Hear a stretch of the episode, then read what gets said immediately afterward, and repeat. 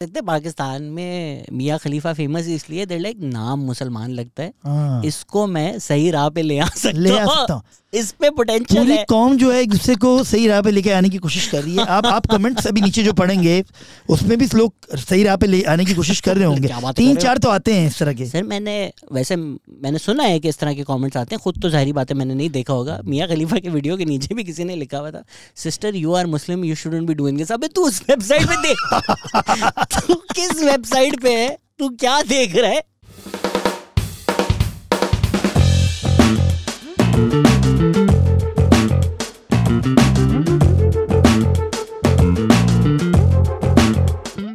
Hello अस्सलाम वालेकुम। असफर की पॉडकास्ट अगर वो बहुत पसंद आई तो ऐसा है जिस तरह पीनट बटर के बगैर जेली जिस तरह और क्या क्या कॉम्बिनेशन होते हैं मुझे नहीं पता। असफर और मानी नाम जुड़े जुड़े होते हैं बड़े कम लोग हैं जिनकी इतनी इज़्ज़त है इंडस्ट्री में कि एक नाम से जाने जाते हैं। You say money you know exactly who we are talking about comedian host actor YouTube future YouTube star क्योंकि इनका शो आने वाला है। फ़र्स्ट ऑफ़ ऑल कैसे मानी भाई? ठीक ठाक कैसे? ठीक ठाक ज़बरदस्त बड़ी चीज़ें आपने ज़िंदगी में कर ली हैं। अभी मैं गूगल कर रहा था। काफ़ी सारी इतनी इनोवेशन इतनी इनोवेशन कहाँ से आई इतनी इनोवेशन इनोवेशन नहीं होती जब आप इतने साल काम कर रहे होते हैं तो आपको फिर बहुत सारा काम करना पड़ता है। पाकिस्तान में प्रूफ करने के लिए कि आप अच्छे हैं।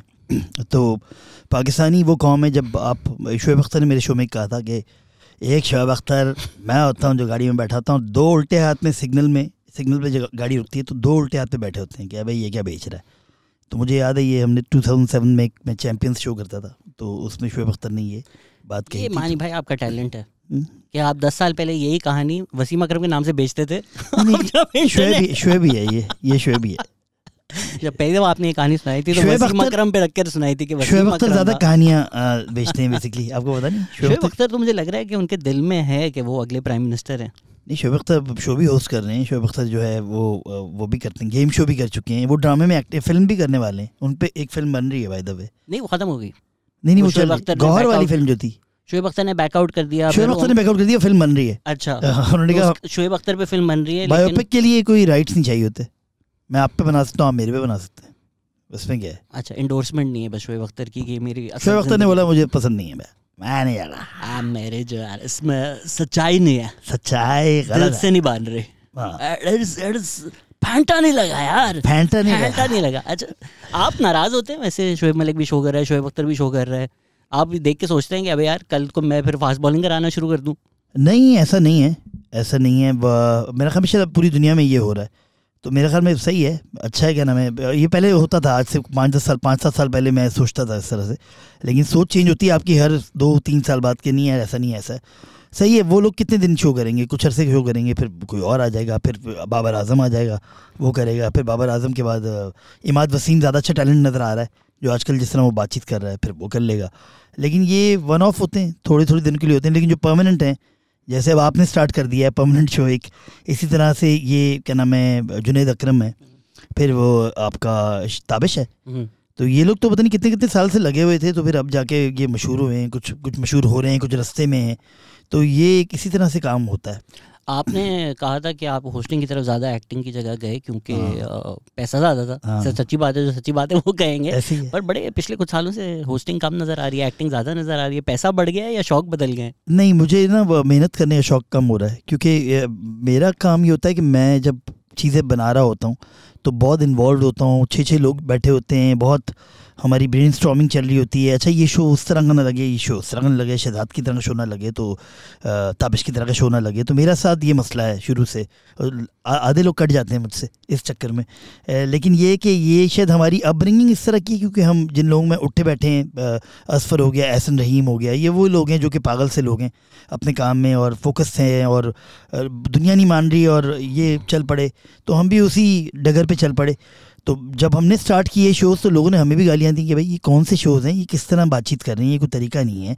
पीटीवी नया नया अभी वाइप आउट तो नहीं हो रहा था लेकिन ख़त्म हो रहा था। वो मान तो नहीं रहे अभी भी कि वो भी अभी भी कहने हैं नंबर वन चैनल है। लेकिन ये है कि हम लोगों ने जब इंडस विजन स्टार्ट हुआ तो कुछ करना स्टार्ट किया। जब पहला रोड शो मैंने किया तो वो पहला ही रोड शो था उस टाइम पे स्ट्रीट शो था। तो मुझे नहीं पता था कि वो मशहूर हो जाएगा। हमने तो कर लिया वैसे ही। लेकिन वो होते होते चीज़ें हो गई। तो ये है कि अब कोई राइट टाइम अभी असफर मानी शो की बात हो रही है ना अभी आपने हम्म, बोला तो है। हम्म, तो देखें क्या होता है ईद के बाद ईद अभी बस आने वाली है। हाँ, ईद के बाद। हाँ, और हमेशा वैसे यही होता है असफर मानी शो का। एक हाइप मचती है और एक नाम होता है अखबारों में आता है मैगजीन्स में आता है और फिर वो शो नहीं होता। लेकिन इस दफ़ा शायद हम मुस्तहकम है। हमने कहा करना है भाई। क्या क्या क्या बात है इस दफ़ा। Timing was right money was right हाँ पैसे भी शायद शायद अच्छे मिल रहे हैं। और ये है कि टाइमिंग भी अच्छी है और हमारी क्योंकि जब आप इतने अरसे तक एक कॉम्बिनेशन में काम कर रहे होते हैं तो वो आप बोर हो जाते हैं फिर आप एक दूसरे को गालियाँ दे रहे होते हैं फिर आप एक दूसरे से नफरत करने लगते हैं और ये पूरी दुनिया में हुआ है बेसिकली ये शायद हमारे साथ नहीं हुआ। इस पे आपने इस बात का सोचा है कि पहले तो रेडियो था हम्म। बोल के निकल जाते थे फ़र्क नहीं पड़ता था अगले दिन किसी के पास रिकॉर्डिंग भी ना हो। हम्म, हाँ। अब कुछ एक डर है कि यार वो बातें अगर कर दी हमने किए हैं हमने दो साल तीन साल हमने शो किया है आग टीवी पे। उस वक्त का नया चैनल था। तो तीन साल अगर शो किया है तो हमें पता है कि टेलीविज़न पे हमें पता है यार हम, हमने ही काम किए हुए हैं हमने बनाए हुए हैं। एक आप दोनों का एक वो है ना कि हम्म। वो बातें हो सकती हैं जो टेलीविज़न पे नहीं असफल जा मुझसे डरता है क्या नाम है कि मैं कोई ऐसी बात ना कर दूँ कि नहीं ये तो बिल्कुल सही डरते हैं। ये- तो डरना भी चाहिए। ये तो मैंने पॉडकास्ट शुरू होने से पहले भी बोला। लेकिन मैं मैं मैं वो वाहिद आदमी हूँ जिससे सबसे ज़्यादा ऐसी बातें की होंगी जिसकी वजह से ट्विटर ट्रेंड भी हो जाते होंगे अब लोग। अब लोग मतलब मैं अब नहीं कर रहा। लेकिन मैंने सबसे ज़्यादा ब्रांड्स भी किए हैं मैंने। ये मैं इस बात पे फ़खरिया मैं कह सकता हूँ कि मैं अगर एक तरफ़ से एक शो मानी सेज कर रहा था तो एक तरफ़ से मैं पेप्सी के शोज़ भी कर रहा था कोक के शोज़ भी कर रहा था मैं टपाल की कैंपेन भी कर रहा था सुप्रीम की कैंपेन भी कर रहा था तो ये एक अजीब सी सी चीज़ थी जो मैं ही कर रहा था खाली। तो ये एक चीज़ थी don't you think that time was also different now अब तो इंटरनेट पे जो ट्रेंड्स चल जाते हैं हाँ अब तो आपने अगर एक 19 20 बात भी की हो मतलब मेरे पॉडकास्ट पे किसी गेस्ट ने कुछ बात की की थी ना आपकी गेस्ट ने की हाँ, एक बात हाँ, हाँ, पिछले दिनों। हाँ, हाँ, जो कि हमने बड़ा सुना था। हाँ, जी जी जी आपने काटी क्यों नहीं वो बात? वैसे एक बात एक सवाल। मैं नहीं काटता कुछ भी नहीं काटता। अच्छा, वो कुछ भी नहीं काटता। Plus I think specially with politicians. अगर उनकी कोई सोच है तो आनी चाहिए। तो अगर मैं छुपा दूँ राइट लाइक हम्म। अगर मैं ये बोलूँ कि अच्छा पीटीआई का आ रहा है हम्म, वो कोई गलत बात करे तो मैं चलाऊं। हाँ ये गलत और। पीपीपी का आ रहा है तो वो मैं काटूं। तो उसमें फिर ये आ जाता है कि अच्छा शहजाद जानबूझ के तो उन्होंने नहीं कहा फ़ोन करके बाद में कि यार ये काट देते यार? ये नबील को बोलने बोला नहीं आपको फ़ोन करके? बोला तो मैं उनसे हाँ? मिला था उसके बाद एक्सप्रेस की शूट पर। अच्छा क्या हुआ? मैंने तब भी बोला मैंने बात थोड़ी उन्होंने बोला नहीं बात में क्या मसला था? अभी भी वो ट्विटर पे कह रहे हैं बात सही है उनके फिलोसफी से। वो अगर तो- वो कह रहे हैं तो। So if that's his opinion and. That's on the record and he wants it on the record तो मैं क्यों काटूं? ये भी सही है ये भी सही है। हाँ हमें ये होता था जब हम हम हम तो करते थे तो लोग हमारे चैनल हेड्स के पास आ जाते थे।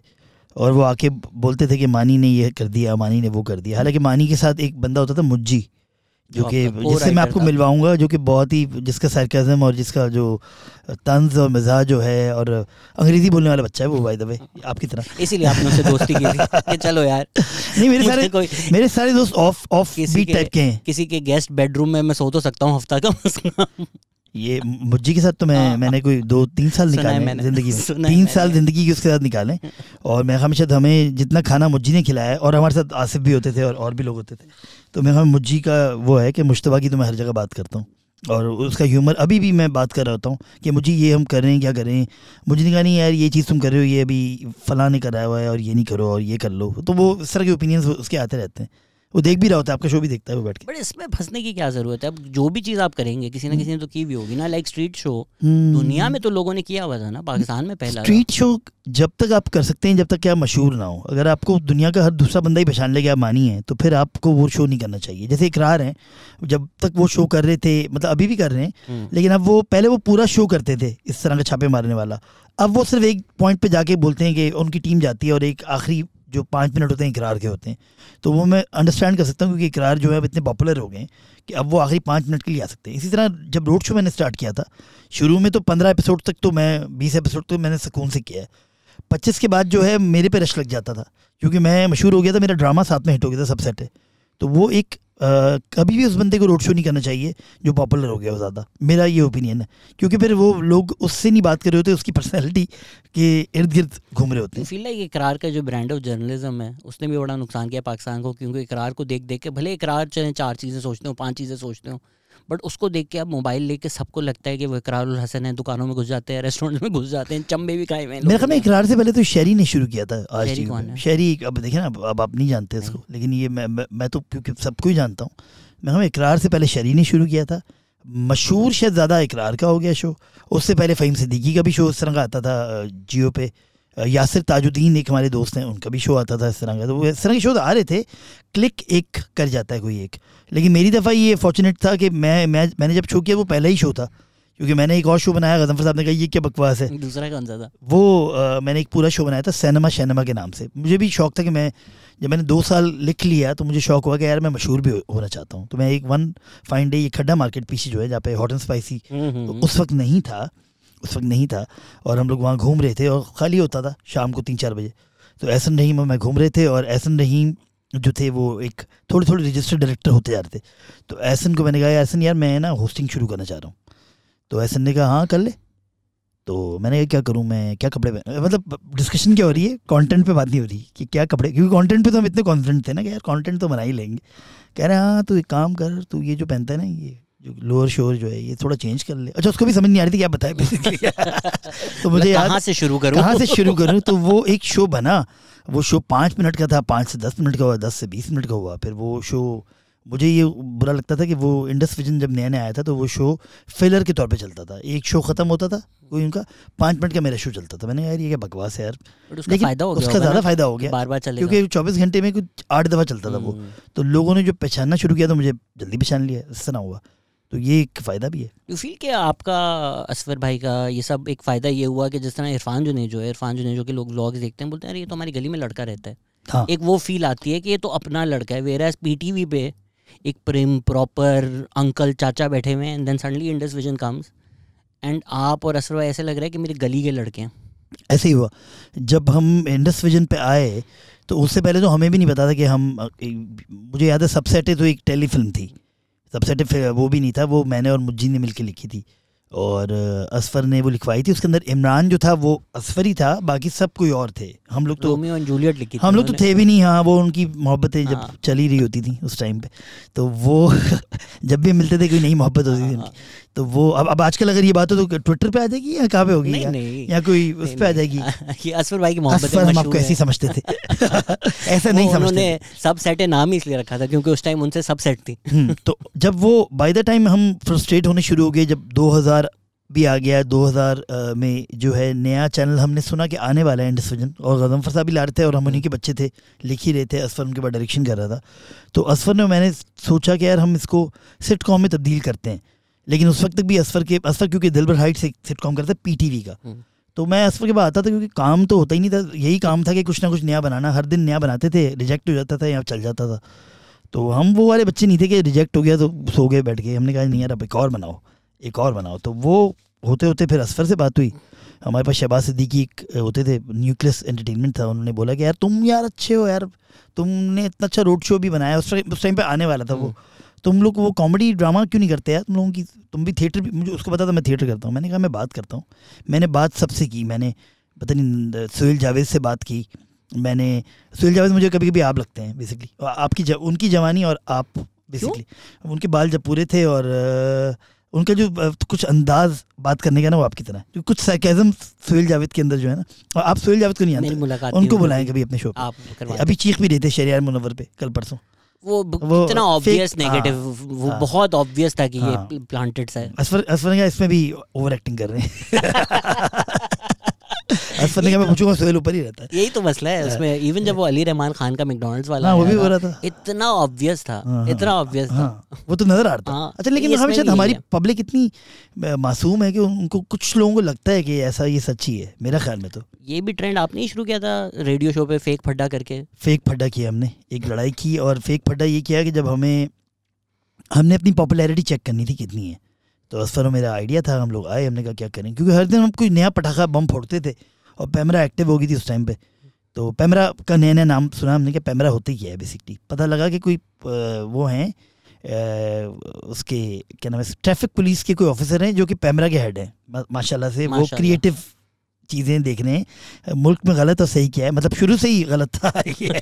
पैमरा पैमरा का क्या भी गलत। वैसे जब मीडिया के लोग भी पैमरा में आए कोई फ़र्क तो नहीं पड़ा? वो भी ट्रैफ़िक पुलिस वाले ही बन गए ट्रैफ़िक पुलिस वाले ही थे बेसिकली जो मीडिया में आए मीडिया में थे। तो वो ये शो हमने किया और उसके बाद लोगों ने खुदकुशियाँ करने का प्लान कर दिया। और लोगों ने ये कहा कि हम मर जाएँगे। हेरा परेशान हो गई। उसने कहा अम्मी मैं मर जाऊँगी। हेरा अपने घर में थी और वो शो सुनती थी।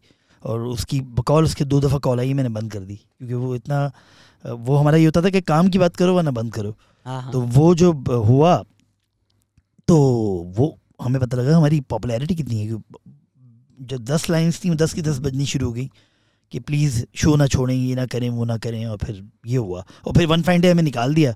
उस शो से तो कोई लड़के आगे नीचे चूंटियाँ बोल दिया था आपने इसलिए?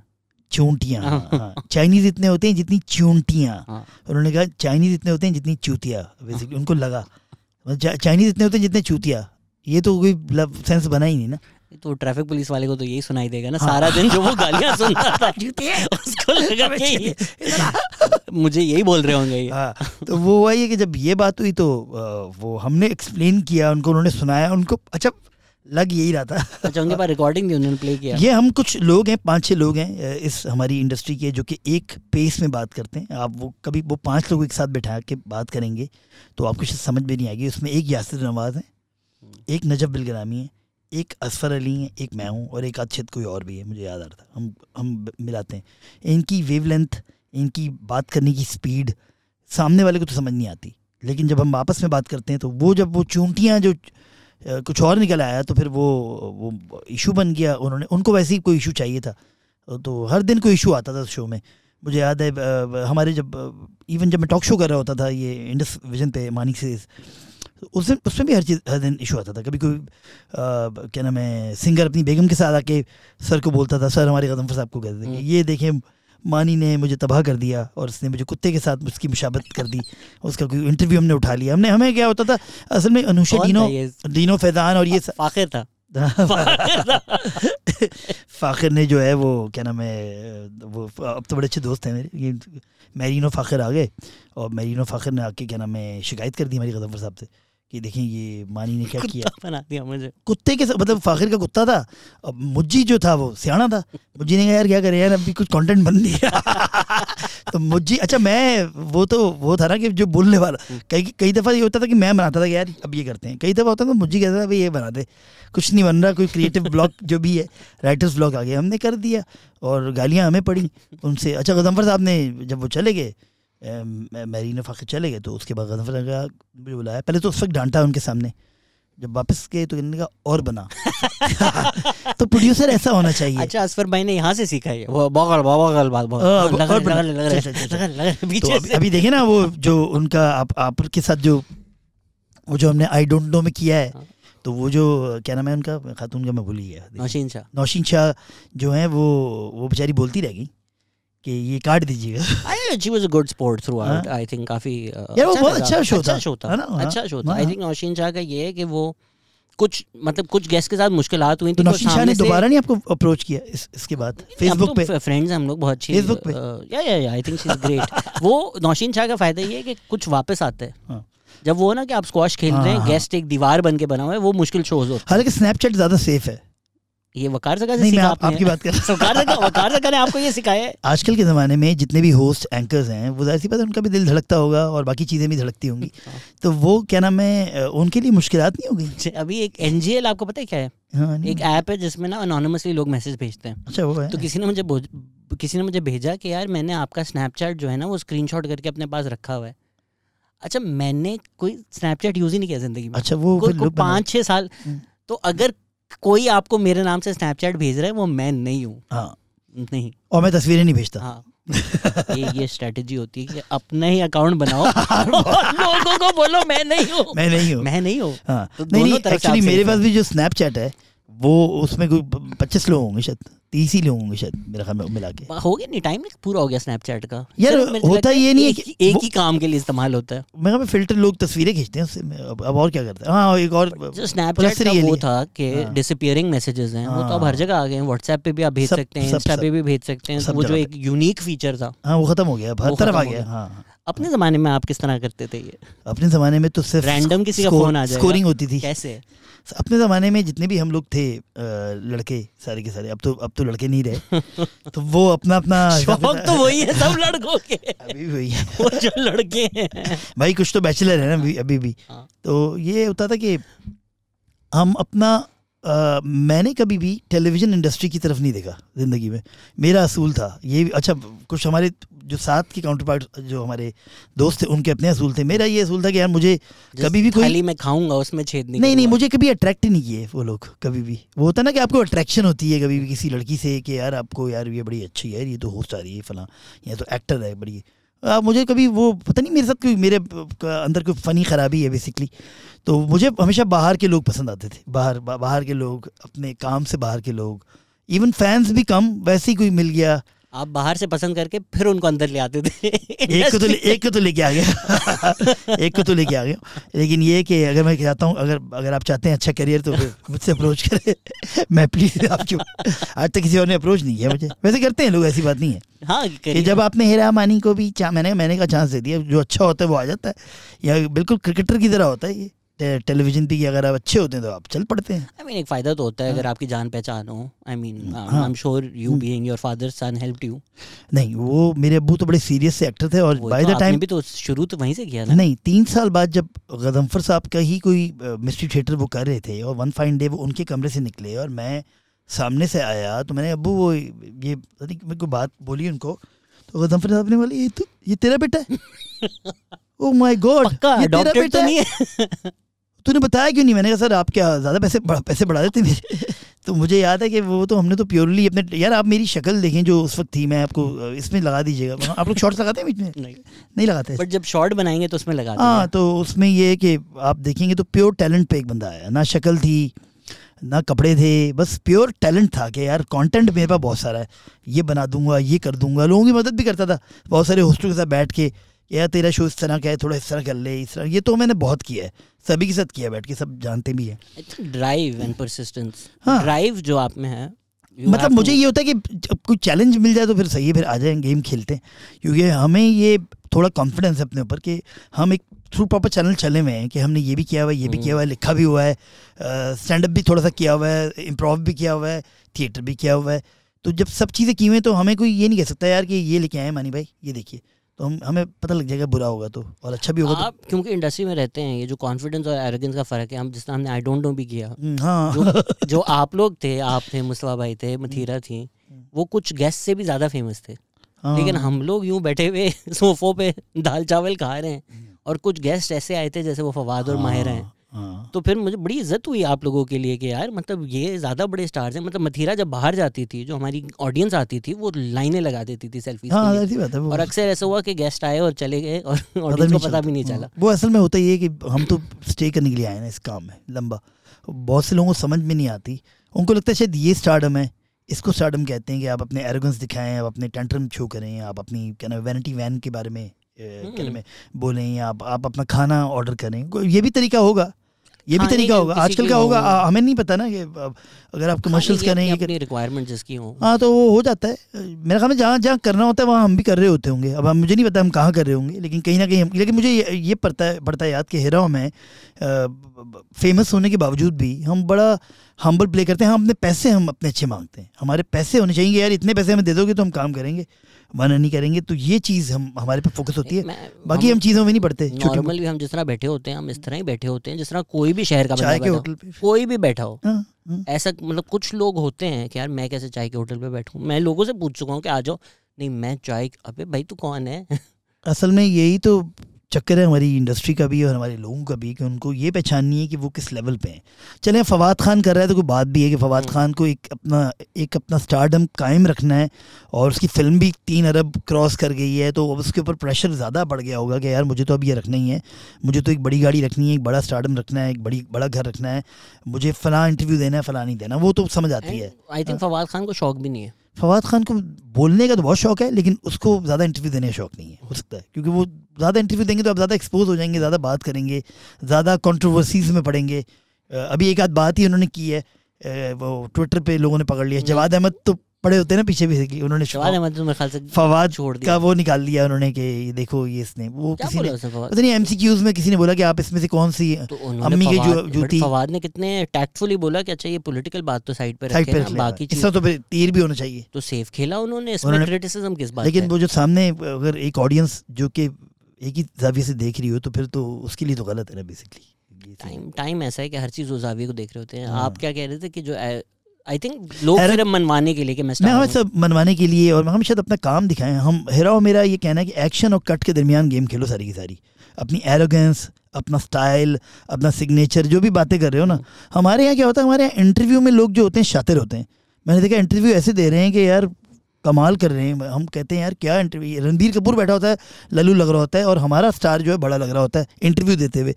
तो हमारे यहाँ इंटरव्यू देते हुए सबका कॉन्फिडेंस ये है एक्शन और कट के बीच में सबको समझ नहीं आ रही कि क्या करना है। जो जो उनका काम है अगर एक्टिंग काम है या होस्टिंग भी काम है तो सारा गेम यही है बेसिकली कि हम अपने काम पे फोकस नहीं कर रहे। हमारे एक बड़े मशहूर एक्टर हैं मैं नाम नहीं ले रहा अभी उनके साथ काम भी किया था मैंने। कहा भाई एक्टर एक्शन और कट के बीच में काम ये सारा ह्यूमर ये सारा तेरा जुगतबाजी ये सारी जो तेज़ी है तो वहाँ दिखाना वहाँ तू कर नहीं रहा ये पीछे तू सब कर रहा है। तेईस घंटे। मुझे लगता है यही होता है कि जब आपका काम नहीं बोलता तो फिर आपको बोलना पड़ता है।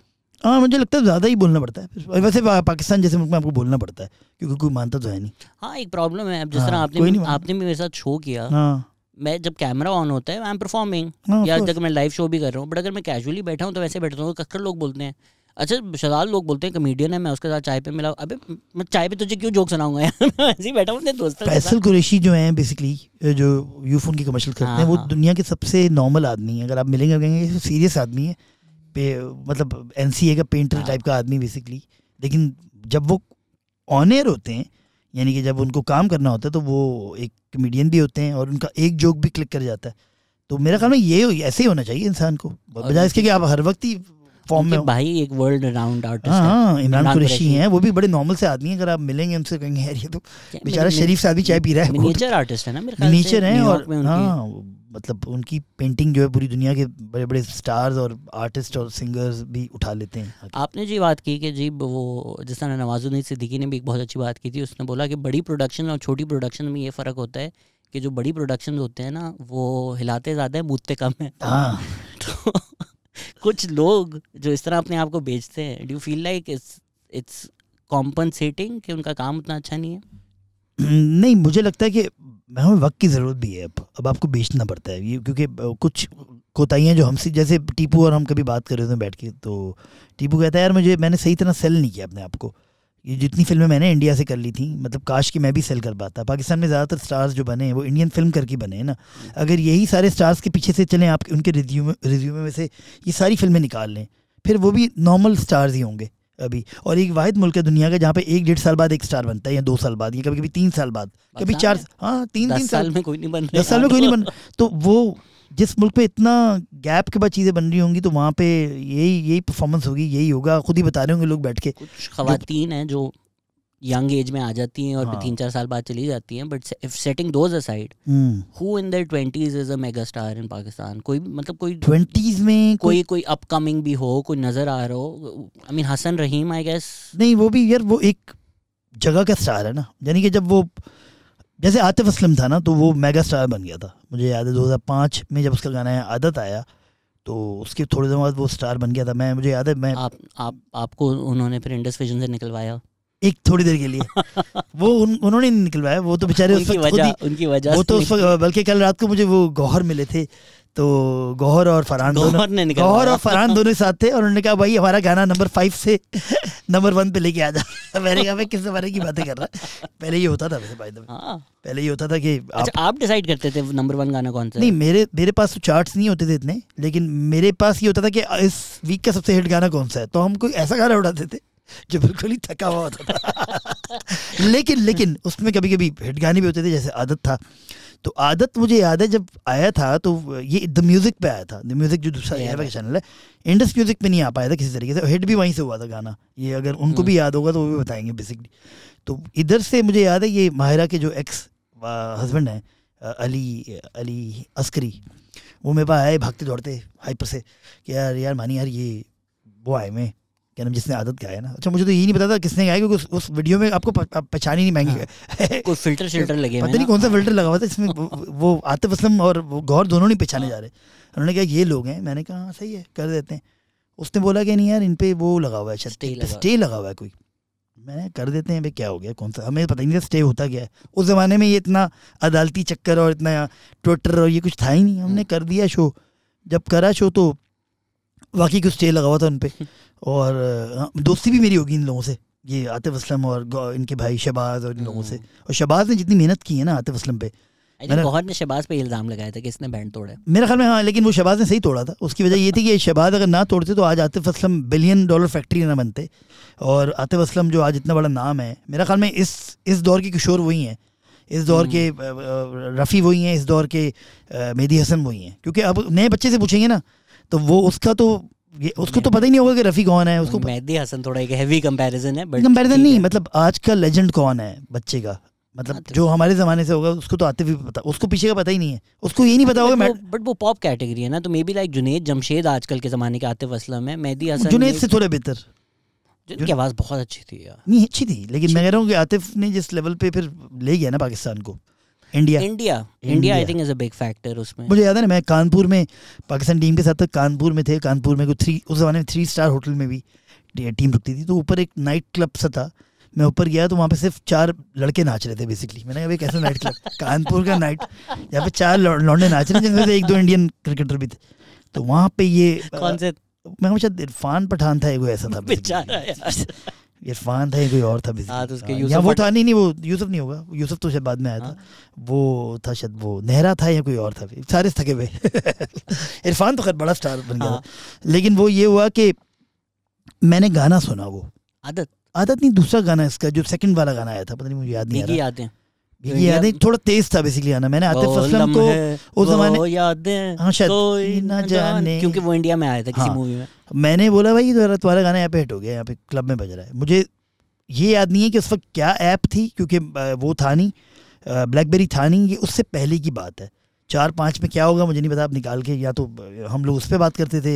ये क्या नाम है ब्लैकबेरी तो होगा बीबी में तो आगे होगा मेरा ब्लैकबेरी हो। गया शायद उस जमाने। हाँ तो उसी पे शायद कोई बात मैंने उनको बताया था इनके भाई को भी इनको भी कि आपका गाना उनको भी शायद- आइडिया था क्योंकि वो तो गा के आए हुए थे बेसिकली तो उनको खुशी हुई थी लेकिन उसके बाद तो फिर आतिफ असलम सुपर ये क्या सीन है कि पाकिस्तान स्टार क्यों नहीं बना सकता? कि जो अब राहत फतेह अली खान गया। आतिफ असलम फवाद खान मतलब इंडिया में आप स्टार बनते हैं। सज्जल भी बेचारी इतनी बड़ी स्टार है यहाँ पे उसको भी एक फ़िल्म करनी पड़ी। वो कौन सी मम्मी और कौन सा मॉम क्या श्री श्रीदेवी के साथ जो की हाँ जो भी है। ब्रिलियंट अमेजिंग लेकिन वो करनी पड़ी तो फिर वो रिकग्नाइज हुई वहाँ पे जाके। और बल्कि सारे जो स्टार्स जब जब जब ये पाकिस्तान इंडिया का फड- फड्डा हुआ जो भी हुआ अभी जो बेचारे वो जहाज़ लेके यहाँ पे आ गए थे वापस चाय के साथ गए थे तो उसके बाद बहुत से जो स्टार्स से उनको नुकसान हुआ जो टीवी के स्टार्स पीछे बैठ के बात करते हम हैं। कॉमेडियंस की तो इज़्ज़त ही नहीं करते तो ये जो इफ्तार ठाकुर और ये सारा जो इनका लॉट था हाँ हाँ। ये इंडिया में लेजेंड्स हैं। पाकिस्तान में पंजाब के बाहर आई थिंक इन लोगों को इतना नहीं पूछा जाता। नहीं पूछा और वहाँ पे कपिल वपिल ये वो बहुत हाँ। पूछते हैं ये जो उनका शो बनाते भी थे मुझे नाम याद हम नहीं नसीम विक्की। क्यों नहीं बना सकते हम स्टार या पता नहीं मुझे लगता है कि इस काम को हमने कभी उस तरह लिया ही नहीं। पाकिस्तानियों ने इस काम को अभी तक ठीक ठीक लोग नहीं है ये। ठीक लोग नहीं है कि कैटेगरी से अब इतना आगे कि यार हमारे बच्चे भी हिट हो जाएँ। दो चीज़ें हो गई ठीक लोग नहीं है अच्छा लेकिन अब ये काम एन है तो हमारे बच्चे भी हिट हो जाएँ। बस ये अब यहाँ तक पहुँच गया ये। फिर बीच में जब 2006 सात के बाद वो फ़िल्म स्कूल्स टाइप का एक चीज़ पाकिस्तान में भी बननी शुरू होगी। पाकिस्तान के मुख्तलिफ़ तालीमी इदारों में ये चीज़ें पढ़ाना शुरू हो गई। तो लोगों ने सीरियस लिया और लोगों ने इसमें उसकी उसकी तालीम लेनी शुरू कर दी जो कि हमने नहीं ली लोगों ने पैसा देखा। उन्होंने कहा कि यार ये लड़के भी बना रहे हैं यार ये तो अपार्टमेंट के अंदर स्टार लाइन में घूमा करते थे। मैं अपनी बात कर रहा हूँ तो यार ये तो अपनी गाड़ियों में अपने अंदर घर बना गए डिफेंस क्लिफ्टन में। तो यार इसका मतलब इस काम में पैसा है। तो उसके पीछे जो स्ट्रगल थी उसके पीछे सोच थी वो उनको वो मिस कर गए। तो मैं मैक्सिमम ये जो फ़िल्म स्कूल वाले बच्चे होते हैं, ये कमर्शियल की तरफ़ चले जाते हैं, ज़्यादातर। वो कहते हैं, पैसा तो कमर्शियल में और माशाल्लाह से कमर्शियल हमारे एक ही तरह के बनते हैं। बाबा जानी बैठे होते हैं खाने की टेबल पर बाबा जानी बैठे हुए हैं, साले। बहू आ रही है, खाना देने, कहाँ हो रहा है ये? ये हो रहा है आजकल? इसमें भी अ, वो जो ऐड था शान शान मसाले का आपको ऐड याद हाँ है? हाँ हाँ। अम्मी ईद की बहुत याद आ रही है फिर एक कवाली चलती है। हाँ हम आज तक वो ऐड छाप रहे हैं। हम आज तक आज तक तक वही ऐड वही कवाली वही स्टाइल हर ऐड हम गद्दे के ऐड वही बना रहे हैं। गद्दे के ऐड में अदनान सिद्दीकी मेरी बात उसकी बेटी चलो उन्होंने रिस्क तो लिया अब्बा बनने का। उसकी बेटी की शादी हो रही है। गद्दा दे तो बाप गद्दे में क्यों बैठा है?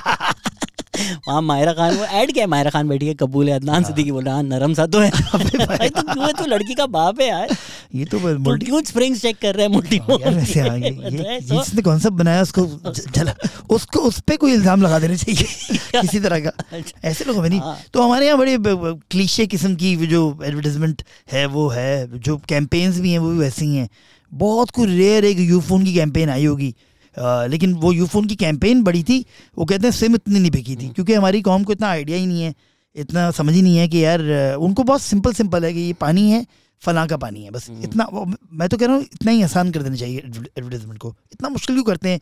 पाँच करोड़ का ऐड बनाते हैं वहाँ जाते हैं थाईलैंड जाके इस्तंबुल जाके शूट करते हैं। भाई यहाँ सिंपल बना लो यहाँ पे छपड़। में अ, मैंने एक बात की मेरे दोस्त से उसका हम्म। ब्रांड है मैनेजर है वो उस ब्रांड में बहुत बड़ा। तो उसने एक बहुत अच्छा ऐड बनाया बहुत अच्छा ऐड बनाया। अभी अभी आजकल नहीं? पिछले कुछ सालों में। हाँ। मैंने लगा ये बहुत अच्छा था और बहुत अच्छा किया कि नए लोग लिए मतलब आपके यूट्यूब का बिग नेम म्यूज़िक में जो नए लोग आ रहे हैं उनमें अच्छा आप उनकी बात करें तो उन्होंने बोला ये हमने बनाया इसका बजट था हमारा कोई अस्सी लाख। हम्म, इससे हमारी सेल्स हुई ज़ीरो अच्छा। साथ हमने ये आपकी वन मेजर फ़िल्म स्टार के साथ ऐड बनाया जिसमें सिर्फ़ वो आती हैं और प्रोडक्ट इंडोर्स करती हैं।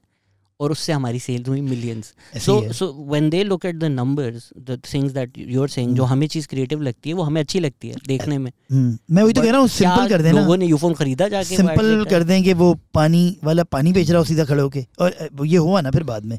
तो इतना बाबा जानी डालने की ज़रूरत क्या है? बाबा जानी अम्मी मेरा बच्चा एक वो भी आ रहा है आजकल। हाँ, सोशल मीडिया पे लाइक्स भी तो चाहिए ना यार कि अच्छा कूल कूल आपने चीज़ की है। पता नहीं, वो अपनी एक दुनिया में शायद मगन है, वो अपनी दुनिया के अंदर शायद एक दूसरे को लाइक कर रहे होंगे। और एक उनका ग्रुप भी बना हुआ है जो एडवर्टाइजिंग कर रहे होते हैं ना, जो एडवर्टीजमेंट से रिलेटेड होते हैं लोग, उनका एक ग्रुप बना हुआ है, वो अच्छा और बुरा भी रिलेट कर रहे होते हैं एक दूसरे को, और वो सारे बुरे होते हैं। मतलब कोई एक कमर्शियल ऐसा है जिसने हिला दिया हो दुनिया पाकिस्तान को। शायद कभी आया हो लेकिन वो एक होगा ज़रूर। मतलब हमारे लिए रेवोल्यूशनरी ये था कि फवाद खान ने चाय बना के बीवी को पिला दी। मतलब वो हमारे लिए रेवोल्यूशन था हाँ, कि मियाँ ने चाय बना बना दी पाकिस्तान। अबे हर घर में बनती है। हाँ। शायद हर घर में नहीं बनती होगी ऑब्वियसली औरतों को ज़्यादा डोमेस्टिक वर्क की तरफ़ जाता है। So it was good to show a man also making chai. But 2022 में लेकिन ये आजकल- चीज़ रेवोल्यूशनरी नहीं है। लेकिन हर ऐड जो पिछले 20 साल से बन रहा है उसमें मियाँ बीवी से डर क्यों रहा है बेसिकली ऐसा क्या बेगम क्या जिन है बेसिकली ऐसा क्या है कि वो डर रहा है? वो अभी भी अभी भी एक ऐड बना जिसमें अली रहमान डर नहीं यूँ करके डरते हैं और वो उनकी टाइमिंग थोड़ी सी आउट भी थी इस वक्त वो डर रहे थे। और जैसे वो शॉट भी लगा दिया उन्होंने। जिसने लगाया बेसिकली पाकिस्तान में ये एक मसला है ना कि मर्द हर चीज़ कंट्रोल करते हैं और फिर वो बीवी मतलब इवन अगर शादियों में आप अंकलों के साथ बैठे हैं अब मेरी बीवी तो जी एच क्यू है मैं तो डरता हूँ। यही आदमी घर जाके मारता जुरू का गुलाम बन गया। यही वही मतलब घर जाके ये आदमी हल्क बन जाता होगा हम्म। लेकिन शादियों में हमारे पास तो कोई पावर ही नहीं है। हम हम हम अमेरिकन लाइफ जीना चाहते हैं लेकिन हमारी सोच पाकिस्तानी इसके अंदर होनी चाहिए। तो हम अच्छी बात कहते थे ना कि हमें हमें लड़की भी चाहिए एक ऐसी हमें एक ऐसी सनी लियोनी चाहिए जो कि परहेजगार हो जो कि क्या नाम है अपने मज़हब से उसका ताल्लुक भी हो जो भी मज़हब उसका है और क्या नाम है उसकी रवायत भी अच्छी हो कपड़े भी पूरे पहनती हो लेकिन हो सनी लियोनी। तो हम हम हमें वो मिक्सचर चाहिए बेसिकली कहीं पे। अब समझ नहीं पहले हम ऐश्वर्या कहते थे उससे पहले हम करीना भी कहते थे तो अब अब सनी की तरफ़ चले गए। हैं, पाकिस्तान में मियाँ खलीफा फ़ेमस इसलिए देर लाइक नाम मुसलमान लगता है। हाँ, इसको मैं सही राह पे ले आ सकता हूँ। इस पे पोटेंशियल पूरी है। कौम जो है एक दूसरे को सही राह पे लेके आने की कोशिश कर रही है। आप आप कमेंट्स अभी नीचे जो पढ़ेंगे उसमें भी लोग सही राह पे ले आने की कोशिश कर रहे होंगे। तीन चार तो आते हैं इस तरह के। सर मैंने वैसे मैंने सुना है कि इस तरह के कमेंट्स आते हैं। खुद तो ज़ाहिर बात है मैंने नहीं देखा होगा। मियाँ खलीफा के वीडियो के नीचे भी किसी ने लिखा हुआ था sister you are Muslim you shouldn't be doing this अबे तू उस वेबसाइट पे देख। तू किस वेबसाइट पे है? तू क्या देख रहा है? और यहाँ तुझे शौक पड़ा कि यार मैं कुछ इस्लाम की बात कर दूँ मुझे लगता है कि हमें हमें ना हमें ऐसा सच हमें बड़ा शौक है ऐस क्योंकि हम ये मैं शायद मैं तो पूरी दुनिया में ही तकरीबन घूम चुका हूँ इस इस पिछले दस बारह साल में। उसमें मुझे ये लगा कि यार जितनी लिबरल लिबरल होता क्या बंदा यही होता है ना कि आपके पास टॉलरेंस हो सामने वाले के लिए भी आपके पास उसके लिए वो ख़त्म बात यार वो जो मर्ज़ी करता रहे। अमेरिका में जाके हमारे राइवंड वाले भाई जो हैं वो अ, वो कर रहे होते हैं। बैठ के खड़े होके बाकायदा मैंने देखा है। क्या नाम है वहाँ पे तबलीग कर रहे होते हैं? ये जितने भी काले होते हैं काले तो नहीं बोल सकते इनको क्या बोलेंगे? मेरे बेटा कहते हैं काले नहीं बोले।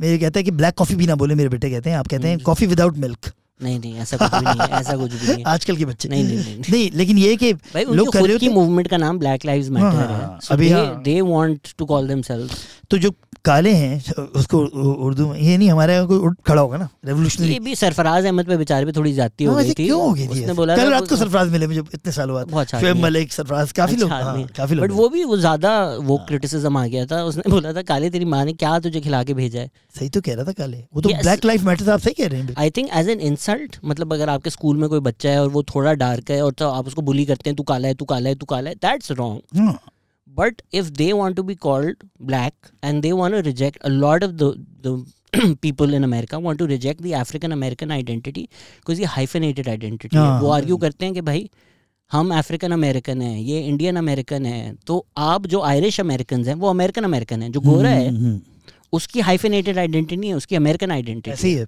तो वो एक्चुअली ब्लैक वर्ड को ओन करना चाहते हैं। हमारे यहाँ लोग ये समझते नहीं है मूवमेंट नहीं फॉलो करते so they can't they can't differentiate कि कब कोई एज एन इंसल्ट काला बोल रहा है और कब कोई लिटरली डिस्क्राइब कर रहा है। हम हम यही करते हैं ना, मैं मैं हमेशा ही कहता था कि जो मैं, असल में लोग तो समझते भी नहीं है ना बात को। आप जो बात कर रहे हैं, उसको भी और मेरी बात को भी किसी और तरफ़ ले जाएँ। मैंने एक दफ़ा बोल दिया था, मैंने कहा था तराना बर्ग जो है, उसका ये मी टू मूवमेंट थी और तराना बर्ग जो थी ब्रॉन्ज की रहने वाली है। ब्रॉन्ज हमारा लालू। ब्रॉक्स हाँ, ब्रॉक्स ब्रॉन्क्स न्यूयॉर्क में हाँ, जो पीछे की तरफ़ जो है। ऊपर ऊपर। हाँ वो वो जो साइड का एरिया जहाँ पे मोबाइल भी छिन जाते हैं बेसिकली अगर आप जाएँ तो। तो कराची वालों को तो ये नहीं नहीं, नहीं, मैं- मेरे- ब्रॉन्क्स खतरनाक है बट कराची से कम नहीं मेरा कज़न वहाँ था मैं एक मोबाइल की कुछ पेन से ही बनवाने गया था वो बाद में पता, पता लगा कि मेरी तारीख ख़राब थी। तो मैं जब वहाँ गया तो उसने कहा आप फ़ौरन निकल लें और निकल जाएँ अपना क्या नाम है सेंट जो भी मैनहटन की तरफ़ में जो जाना था। तो उसने मुझे वो ट्रेन वेन में बैठा दिया उसने कहा यहाँ पे आप लुट जाएँगे बेसिकली और जब पहले पहला कार आया था ना तो उसने उठा के फ़ोन फेंका था उसकी उसकी दुकान पे ये आई थिंक परसेप्शन भी होते हैं न्यूयॉर्क में फोर्टी सेकेंड स्ट्रीट जो टाइम स्क्वायर है जो टूरिस्ट सेंट्रल है I think Manhattan at least medicine store के सामने की तरफ़ जो उधर सबसे ज़्यादा क्राइम होता होते है क्योंकि सबको पता है यहाँ सारे टूरिस्ट आते हैं तो पिक पॉकेट्स ये वो उसके ज़्यादा होते हैं। हमारा भी परसेप्शन है ना कि काले एरियाज़ में ज़्यादा होते हैं। नहीं हर जगह पे होते हैं। काले एरिया में अरेस्ट ज़्यादा होते हैं। क्योंकि पुलिस जो है अमेरिका की वो बहुत रेसिस्ट है। तो वो काले एरियाज़ पे नज़र रखती है और फिर वो डिसप्रपोर्शनिटी वहाँ पे अरेस्ट करती है। हम क्यों अमेरिकन पॉलिटिक्स में आ गए हैं वैसे अगर अमेरिका की बात हो रही है ये क्या मसला है? ओवरसीज पाकिस्तानियों में इतनी खान के लिए मोहब्बत क्यों है? आपका क्या एनालिसिस है? आप तो मिलते रहते हैं। यार मुझे लगता है जो जिनका ताल्लुक मेरा अपना ओपिनियन है उसका हम्म। गलत हो बिल्कुल ही। मैं अभी अभी भी अमेरिका गया था बीस दिन पहले और उससे पहले मैं पाँच महीने पहले भी गया था उस वक्त तो डेढ़ महीने था। तो सारे इमरान खान के साथ नहीं है। एक कॉम है। आप तो जहाँ जाते होंगे वो तो फिर पुराने अल्ताफ भाई के लोग हैं ना। नहीं नहीं आप तो पुराने सेक्टर्स पे जा रहे हैं। कराची के जो कराची आइट्स है ना अब इसमें इसको आप डिवाइड कर लें। उसकी एक आबादी जो वहाँ रहती है वो खान के साथ होगी। लेकिन कुछ लोग जो हैं उसको चैलेंज भी करते हैं उसकी आइडियोलॉजी को कि यार ये चीज़ यूँ थी अब यूँ क्यों बोल रहा है बेसिकली तो कराची आइट जो होते हैं वो बहुत अ, कराची सेंट्रल सेंट्रिक होते हैं वो कहते हैं यार हमारा शहर हमारा वो ये तो है। और इवन हम्म। लाहौर वाले लाहौर सेंट्रिक होते हैं वगैरह में ज़ाहिर सी बात है। लेकिन कराची वालों को जब ये हुआ कि जब जब ये पौने चार चार साल जब पीटीआई की हुकूमत रही तो कुछ भी नहीं हुआ यहाँ पे। अच्छा होना भी नहीं था क्योंकि वो अठारहवीं तरमीम हो गई थी और पीपल्स पार्टी के हाथ में सारी पावर्स थी। लेकिन उन्होंने लोगों ने ये कहा कि यार ये सेंटर में बैठे हुए थे खान साहब। तो यार एटलीस्ट चक्कर ही लगा लेते थोड़े थोड़े दिनों के लिए आ ही जाते तब बरकन आ जाते। तो खान साहब हमें दो तीन दफ़ा आए थे आधे दिन से भी कम के लिए। एमक्यूएम से मिलके चले गए थे वो जब जब- उनकी गवर्नमेंट जब वो थ्रेट देते थे तो वो ये आ जाते थे।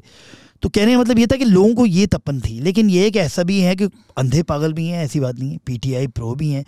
मुझे ये लगता है कि ये ये जो फोबिया था ना ये ये फोबिया अभी भी है। अगर ये इलेक्शन थोड़ा और लेट होते हैं तो ये और बढ़ता जाएगा। फोबिया क्या? ये पीटीआई फोबिया जो है बेसिकली ये ये पहले अल्ताफ भाई फोबिया था एक ज़माने में। आप उस वक्त छोटे होंगे आपकी एज अभी छोटी है बेसिकली जी जी तो ऐसा फोबिया था कि आप वो अल्ताफ भाई कहते थे चुप। तो बाकायदा पेन ड्रॉप साइलेंस होता था। मतलब बाकी में एक अगर सुई भी गिरती होगी उसकी अभी आवाज़ आती होगी। ये सब देखा है मैंने। फियर आई थिंक मतलब पीटीआई पे आपको ये तो नहीं है ना कि अगर मैं इमरान खान को कुछ मज़ाक उड़ाऊँगा या मीम बनाऊँगा तो आके कोई मेरी टांगे तोड़ देगा। ये फियर तो नहीं है कम से कम जो अल्ताफ भाई पे था। ट्विटर पे तो तोड़ देगा ना। ट्विटर पे बोलते रहे क्या फ़र्क पड़ता है? घर प- तो नहीं पड़ता है। अल्ताफ भाई पे तो वो मैंने वो सोशल डायलेमा जो था ना वो मैंने देखा था उस पर मैंने तो यही देखा है कि उसके अंदर तो यही बताया गया है कि लोग जो पागल हो रहे हैं आइसा एनजाइटी के मरीज़ जो हो रहे हैं डिप्रेशन में जो जा रहे हैं वो इसी तरफ़ देख देख के जा रहे हैं क्योंकि इंसान की एक आदत है हैबिट बन गई है कि वो उठाता है फ़ोन और चेक करता है कि क्या हुआ। कितने लाइक हैं कितने डिसलाइक हैं कितने कमेंट्स हैं। ये अगर आपने एक चीज़ बनाई है ऐप हम्म। बनाई हुई है तो इट मीन्स आपका पूरा ही हिसाब किताब होगा ऐसा तो नहीं होता ना। हाँ ये तो अभी हमने डेढ़ साल पहले हेरा मैंने शुरू किया है कि यार हम लोग देखते नहीं है नीचे क्या है। कोई गंदे कमेंट भी कर रहा होता है हेरा कहती जाने दो यार उसको उसको अपने दिल की भड़ास निकालने दो। अब हम कुछ नहीं कर सकते। बहुत अच्छा करते सही हैं। ना? हाँ तो, तो इसमें आप बिल्कुल सही कह रहे हैं कि वो बम्बार्ड किया जाता है। अब हारिस रऊफ था उसको ऑनररी पुलिसमैन बना दिया। हम्म, लोगों ने उसको माँ बहन की गालियाँ उसके घर वालों को गालियाँ कि तू पुलिस के साथ मिला हुआ है जो पीटीआई को मारते हैं। And you know top comment क्या था? हम्म। That uh, shame on you for doing this when there is a genocide happening against PTI supporters. Last month 823 PTI supporters were murdered. हैं? अब मैं सोच रहा हूँ ये ये क्या यहूदियों वाली चीज़ की तरफ़ जेनोसाइड वहाँ लगी कंज्यूम क्या कर रहा है? ये जो लिख रहा है ये हाँ। वाकई यकीन करता है झूठ नहीं बोल रहा। हाँ तो ये कंज्यूम क्या कर रहा है? तो ये व्हाट्सएप कंज्यूम कर रहा है जहाँ लोग इसको बस भेजते रहते हैं कि इसको मार दिया उसको मार दिया और रैंडम लाशें। भाई रैंडम लाशें बोलते हैं पीटीआई भाई मेरी अपनी अम्मी पीटीआई प्रो है। सही ना? मेरे अपने खानदान के मतलब अम्मी तो एक भाई मेरा पक्का पीटीआई प्रो दूसरा भाई पीटीआई प्रो है भाभी मेरी पीटीआई प्रो है। हिरा ने तो बोल दिया कि मैं किसी की प्रो नहीं हूँ। लानत भेजती हूँ सब पॉलिटिकल पार्टीज़ पे मैं अपना काम मेरे पास बहुत ब्रांड वर्क आता है मुझे मुझे ये सब मुझे ज़रूरत नहीं है मुझे ज़रूरत नहीं है। जब अ, और अब आपने देखा होगा पिछले छः आठ महीने साल से मैंने भी ठंडा हो गया हूँ बेसिकली साइड पे करके क्योंकि उसकी वजह ये थी कि आप जो काम कर रहे हैं वो काम ही नहीं कर पा रहे और बाकी सब चीज़ें कर रहे हैं। वरना तो मैं भी उसकी उस लड़के के साथ ही खड़ा हो जाता। वो क्या नाम है शायान है ना मुझे बाहर खड़ा था। उसके तो आ गए। ट्विटर फॉलोअर आपने आप बताया तो- था आप तो- एक मिलियन हो गए। कुछ बहुत हो गए अगर तो- मुझे भी अगर ये शौक चढ़े तो मैं ये कर सकता हूँ। मुझे लगता है मिलियन मिलियन फॉलोअर अमेरिका जाए ना आप व्हाइट हाउस के बाहर खड़े हो जाए अपनी पार्टी के लिए। अगर मुस्तफ़ा कमाल को मेयर नहीं बनाया है बाइजन मैं इधर खड़ा हूँ। तो आई ऑल्सो फील लाइक आपने सही टाइम पे करके देख लिया। मैंने भी कोई 2011 12 में इमरान खान को सपोर्ट किया और वो तब आँखें खुल गई। When you are in the inside you are actually meeting people जब पता लगता है जब आप मतलब मैं ये नहीं कह रहा कि क्या किस वक्त पता चलता है जैसे जिस वक्त मैंने हमजा अबासी ने और शायद वकार ने और बहुत सारे लोग और भी थे जिन्होंने सपोर्ट किया आप होगा। तो क्या पीटीआई कराची के बानियों में से हैं? बानियों में से इस तरह है कि मुझे तो हम तो डे वन से असफर हूँ मैं तो बल आप सबसे की एपिसोड उठा लेंगे तो उसमें बल्ला लेके खड़े हुए हैं। उस वक्त भी बल्ला था इमरान खान का।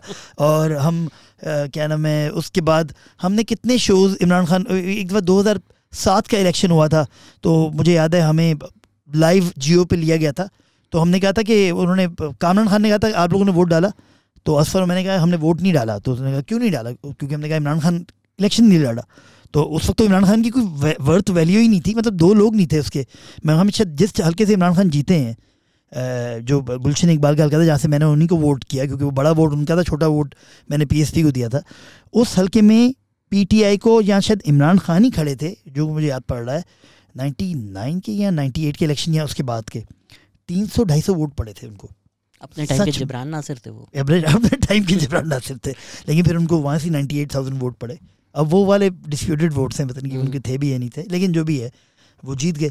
कहने का मतलब ये कि चीज़ें चेंज होती हैं और लोगों का दिमाग भी चेंज होता है लेकिन ये कि कैसे हुआ? आपकी क्या जर्नी है? मतलब यार मुझे लगा कि मुझे कैंपेन कर रहे हैं मैंने तो प्रमोट कर रहे हैं सड़क पे जा जा के लोगों को आप देते थे।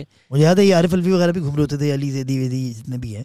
तो कैंपेन तो हम करते थे और कैंपेन का मतलब ये नहीं होता कि आप ये है कि आप उनकी ऑफ़िस में बैठ के क्या नाम है काम कर रहे हो कैंपेन का मतलब ये होता है कि आपका नाम है और आप एक ऐसी पावर के खिलाफ जो कि अल्ताफ़ हुसैन है उसके खिलाफ आप बोल रहे हैं वीडियोस बना रहे हैं तो आपकी जान को खतरा है बेसिकली तो। मतलब एक आम कारकुन को तो नहीं जानते ना वो।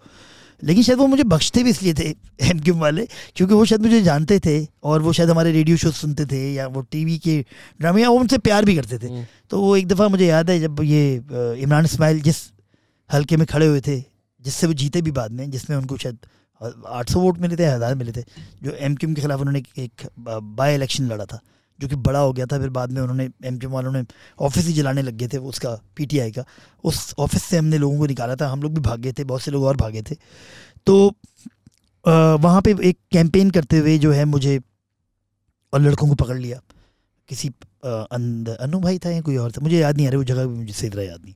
तो उन्होंने बोला कि चलो निकलो बेटा। और दो एक लड़कों को तो रैप्टे रसीद कर दिया ना। उन्होंने कहा मानी भाई, आपको जो है ना, आप चूँकि हम आपको जानते हैं, आप हमारे शहर, उसको भी, हालाँकि वो लड़के भी हमारे शहर के थे। आप करोगे ना तो देखो हाथ उठ जाएगा। देखो यार, थोड़ी तमीज़, लिहाज है ये, वो वगैरह, आप ना करो ना करो, निकलो। तो फिर मैं चला गया था, मैंने इनको जाके बोला था। तो मुझे ये लगा कि इमरान खान जो हैं, वो इस वक्त पाकिस्तान की सियासत करना चाह रहे हैं। मेरा जो हदफ था, मेरा शहर था मैंने कर लिया था पाकिस्तानियत पाकिस्तान की सियासत जीवे जीवे पाकिस्तान ये सब हमने किया हुआ था। मुझे एक पॉइंट पे जब मैंने दुनिया देखनी शुरू की मुझे लगा यार कि इतना पोटेंशियल है इस शहर में इतना मज़े का शहर है आप तीन बजे रात को निकल जाओ चार बजे निकल जाओ। मुझे तो टेंशन नहीं होती कि कोई हम्म। मोबाइल छीन लेगा मुझे तो अच्छा लगता है। अभी भी कल परसों हम गए हुए थे इतनी महँगाई में बोर्ड बेसन पे तेल धरने की जगह नहीं थी। अभी परसों रात की बात है। हिरा गई एक मॉल में कह रही है रश इतना था कि लोगों ने मुझे मास्क में पहचान लिया बेसिकली बट ये तो मसला है कि मॉल्स भरे हुए हैं और रोटी और आटे की जो लाइन है वो भी भरी हुई है तो वो वो भी डिस्पैरिटी है हाँ वो है। वो बढ़ती जा वो रही है। बढ़- बढ़ती जा रही है तो वो कहने का मतलब ये था कि ये शहर जो है ना मुझे मेरे लिए इम्पोर्टेंट है। जैसे एक गुजरावाना वाले के लिए गुजरावाना इम्पोर्टेंट होगा पिंडी वाले के लिए पिंडी होगा पिंडी वाले की तो पिंडी ही होगा ज़ाहिर सी बात है। और कराची वाले के लिए कराची तो मुझे लगता है इस शहर को कोई रिटर्न नहीं मिला। यहाँ पे लोग भर भर के आ रहे हैं बसें भर भर के हज़ारों की तादाद में लो, लोग आते हैं काम करते हैं। ये सिर्फ़ ये रमज़ान में कितने फ़कीर आ गए लाखों फ़कीर तो यहाँ पे आ गए होंगे। अच्छा इस दफ़ा कराची वालों ने भी ज़रा गेम की है इन फ़कीरों को नहीं दे रहे वो जो सिग्नल पे घूम रहे हैं उनको देना बंद कर दिया। उनको पता लग गया कि ये कोई माफिया है जो कि आई हुई है। तो उसकी जगह वो और लोगों की मदद कर रहे हैं जो बेचारे जो जो खाना खिलाते हैं इधर उधर वगैरह वो सबकी उनकी मदद कर रहे हमें हैं। लगता है कि जो बेचारा भीख मांग रहे हैं ना हाँ। वो पाकिस्तान का मसला है। इसकी वजह से हमें आईएमएफ के पास जाना पड़ रहा है। लेकिन खुदा ना खास्ता किसी फकीर के पास अगर स्मार्टफ़ोन हो ना हम्म, तो वो तस्वीर वायरल हो हाँ जाती है। यार इतना सस्ता होता है आजकल फ़ोन यार। यार वो तो अमेरिका में भी वायरल अमेरिका में भी स्मार्टफ़ोन तो हर फकीर के पास है। स्टारबक्स में जाके चार्ज भी करते हैं वो। स्टारबक्स से ही वो कॉफ़ी हाँ, पीते हैं। हाँ। मतलब इसमें तो कोई बड़ी बड़ी बात नहीं कोई है। बड़ी बात नहीं बस हमें वो एक वो लेकिन है। हुआ ये था कि लोगों ने गुस्सा कहाँ निकालना था? हमारे यहाँ गुस्सा पुलिस वाले गुस्सा किससे निकालते हैं? वो बेचारे गरीब आदमी आ रहा होता है बाइक पे। अच्छा बड़ा सिलसिला है इनका पुलिस वालों का। आते हैं आके पहले हाथ मिलाते हैं। अच्छा इनका बड़ा तरीका है अगर आप देखेंगे सबसे पहले दोनों हाथ मिलाते हैं। वो हाथ मिलाना मतलब होता है कॉपरेशन है कि मैं तुम तुम्हें पैसे वरना तो बाइक वाला रुकता ही नहीं साइड से निकल जाता है कुछ भी कर ले। पुलिस वाला किसी एक पे फायर करता है पाँच दस हज़ार में से किसी एक पे बेचारा वो मर भी जाता है। हाँ। लेकिन बाइक वाला अगर हाथ मिला रहा है इट मीन्स वो पचास सौ तो दे ही रहा है। तो एक पूरा मुल्क इस तरह चल रहा है। तो मैं ये हमेशा कहता हूँ कि इस मुल्क में अगर करप्शन आम कर दी जाए और रिश्वत को हलाल कर दिया जाए। और टैक्स करें। हाँ रिश्वत पे टैक्स लगा दो। दिया। तो फिर हर बंदा अपनी एफर्ट मारेगा ना रिश्वत लेने और देने में। मतलब प्रॉपर एक मतलब लेवल प्लेइंग फ़ील्ड हो जाएगी ना सबकी। कि अगर एक मिनिस्टर भी चोरी कर रहा है तो फिर और एक आम आदमी भी चोरी तो कर रहा है लेकिन वो मिनिस्टर पे एक इल्ज़ाम जा रहा है कि ये चोर है ये चोर है। तो मैं मेरा ये कहने का मतलब ये कि जिस मुल्क में चोरी नॉर्मल है आम है वहाँ पे इसको लीगल कर देना चाहिए। आई थिंक करप्शन पाकिस्तान का इतना बड़ा मसला है नहीं जितना हमने बना दिया है। वो सिर्फ़ गवर्नमेंट्स गिराने के लिए हाँ। बार बार इस्तेमाल हो रहा पता नहीं कौन से केसेस हैं जिनका नतीजा ही नहीं आ रहा। कौन से केसेस नाइन्टीज में हम्म। दस साल जयाउल हक के थे उसके बाद साल दो साल की गवर्नमेंट्स आ रही हैं। बोलते अच्छा। बहुत करप्शन कर ली। अबे कितनी कर ली दो साल में? जो पिछले दस साल में नहीं हुआ था।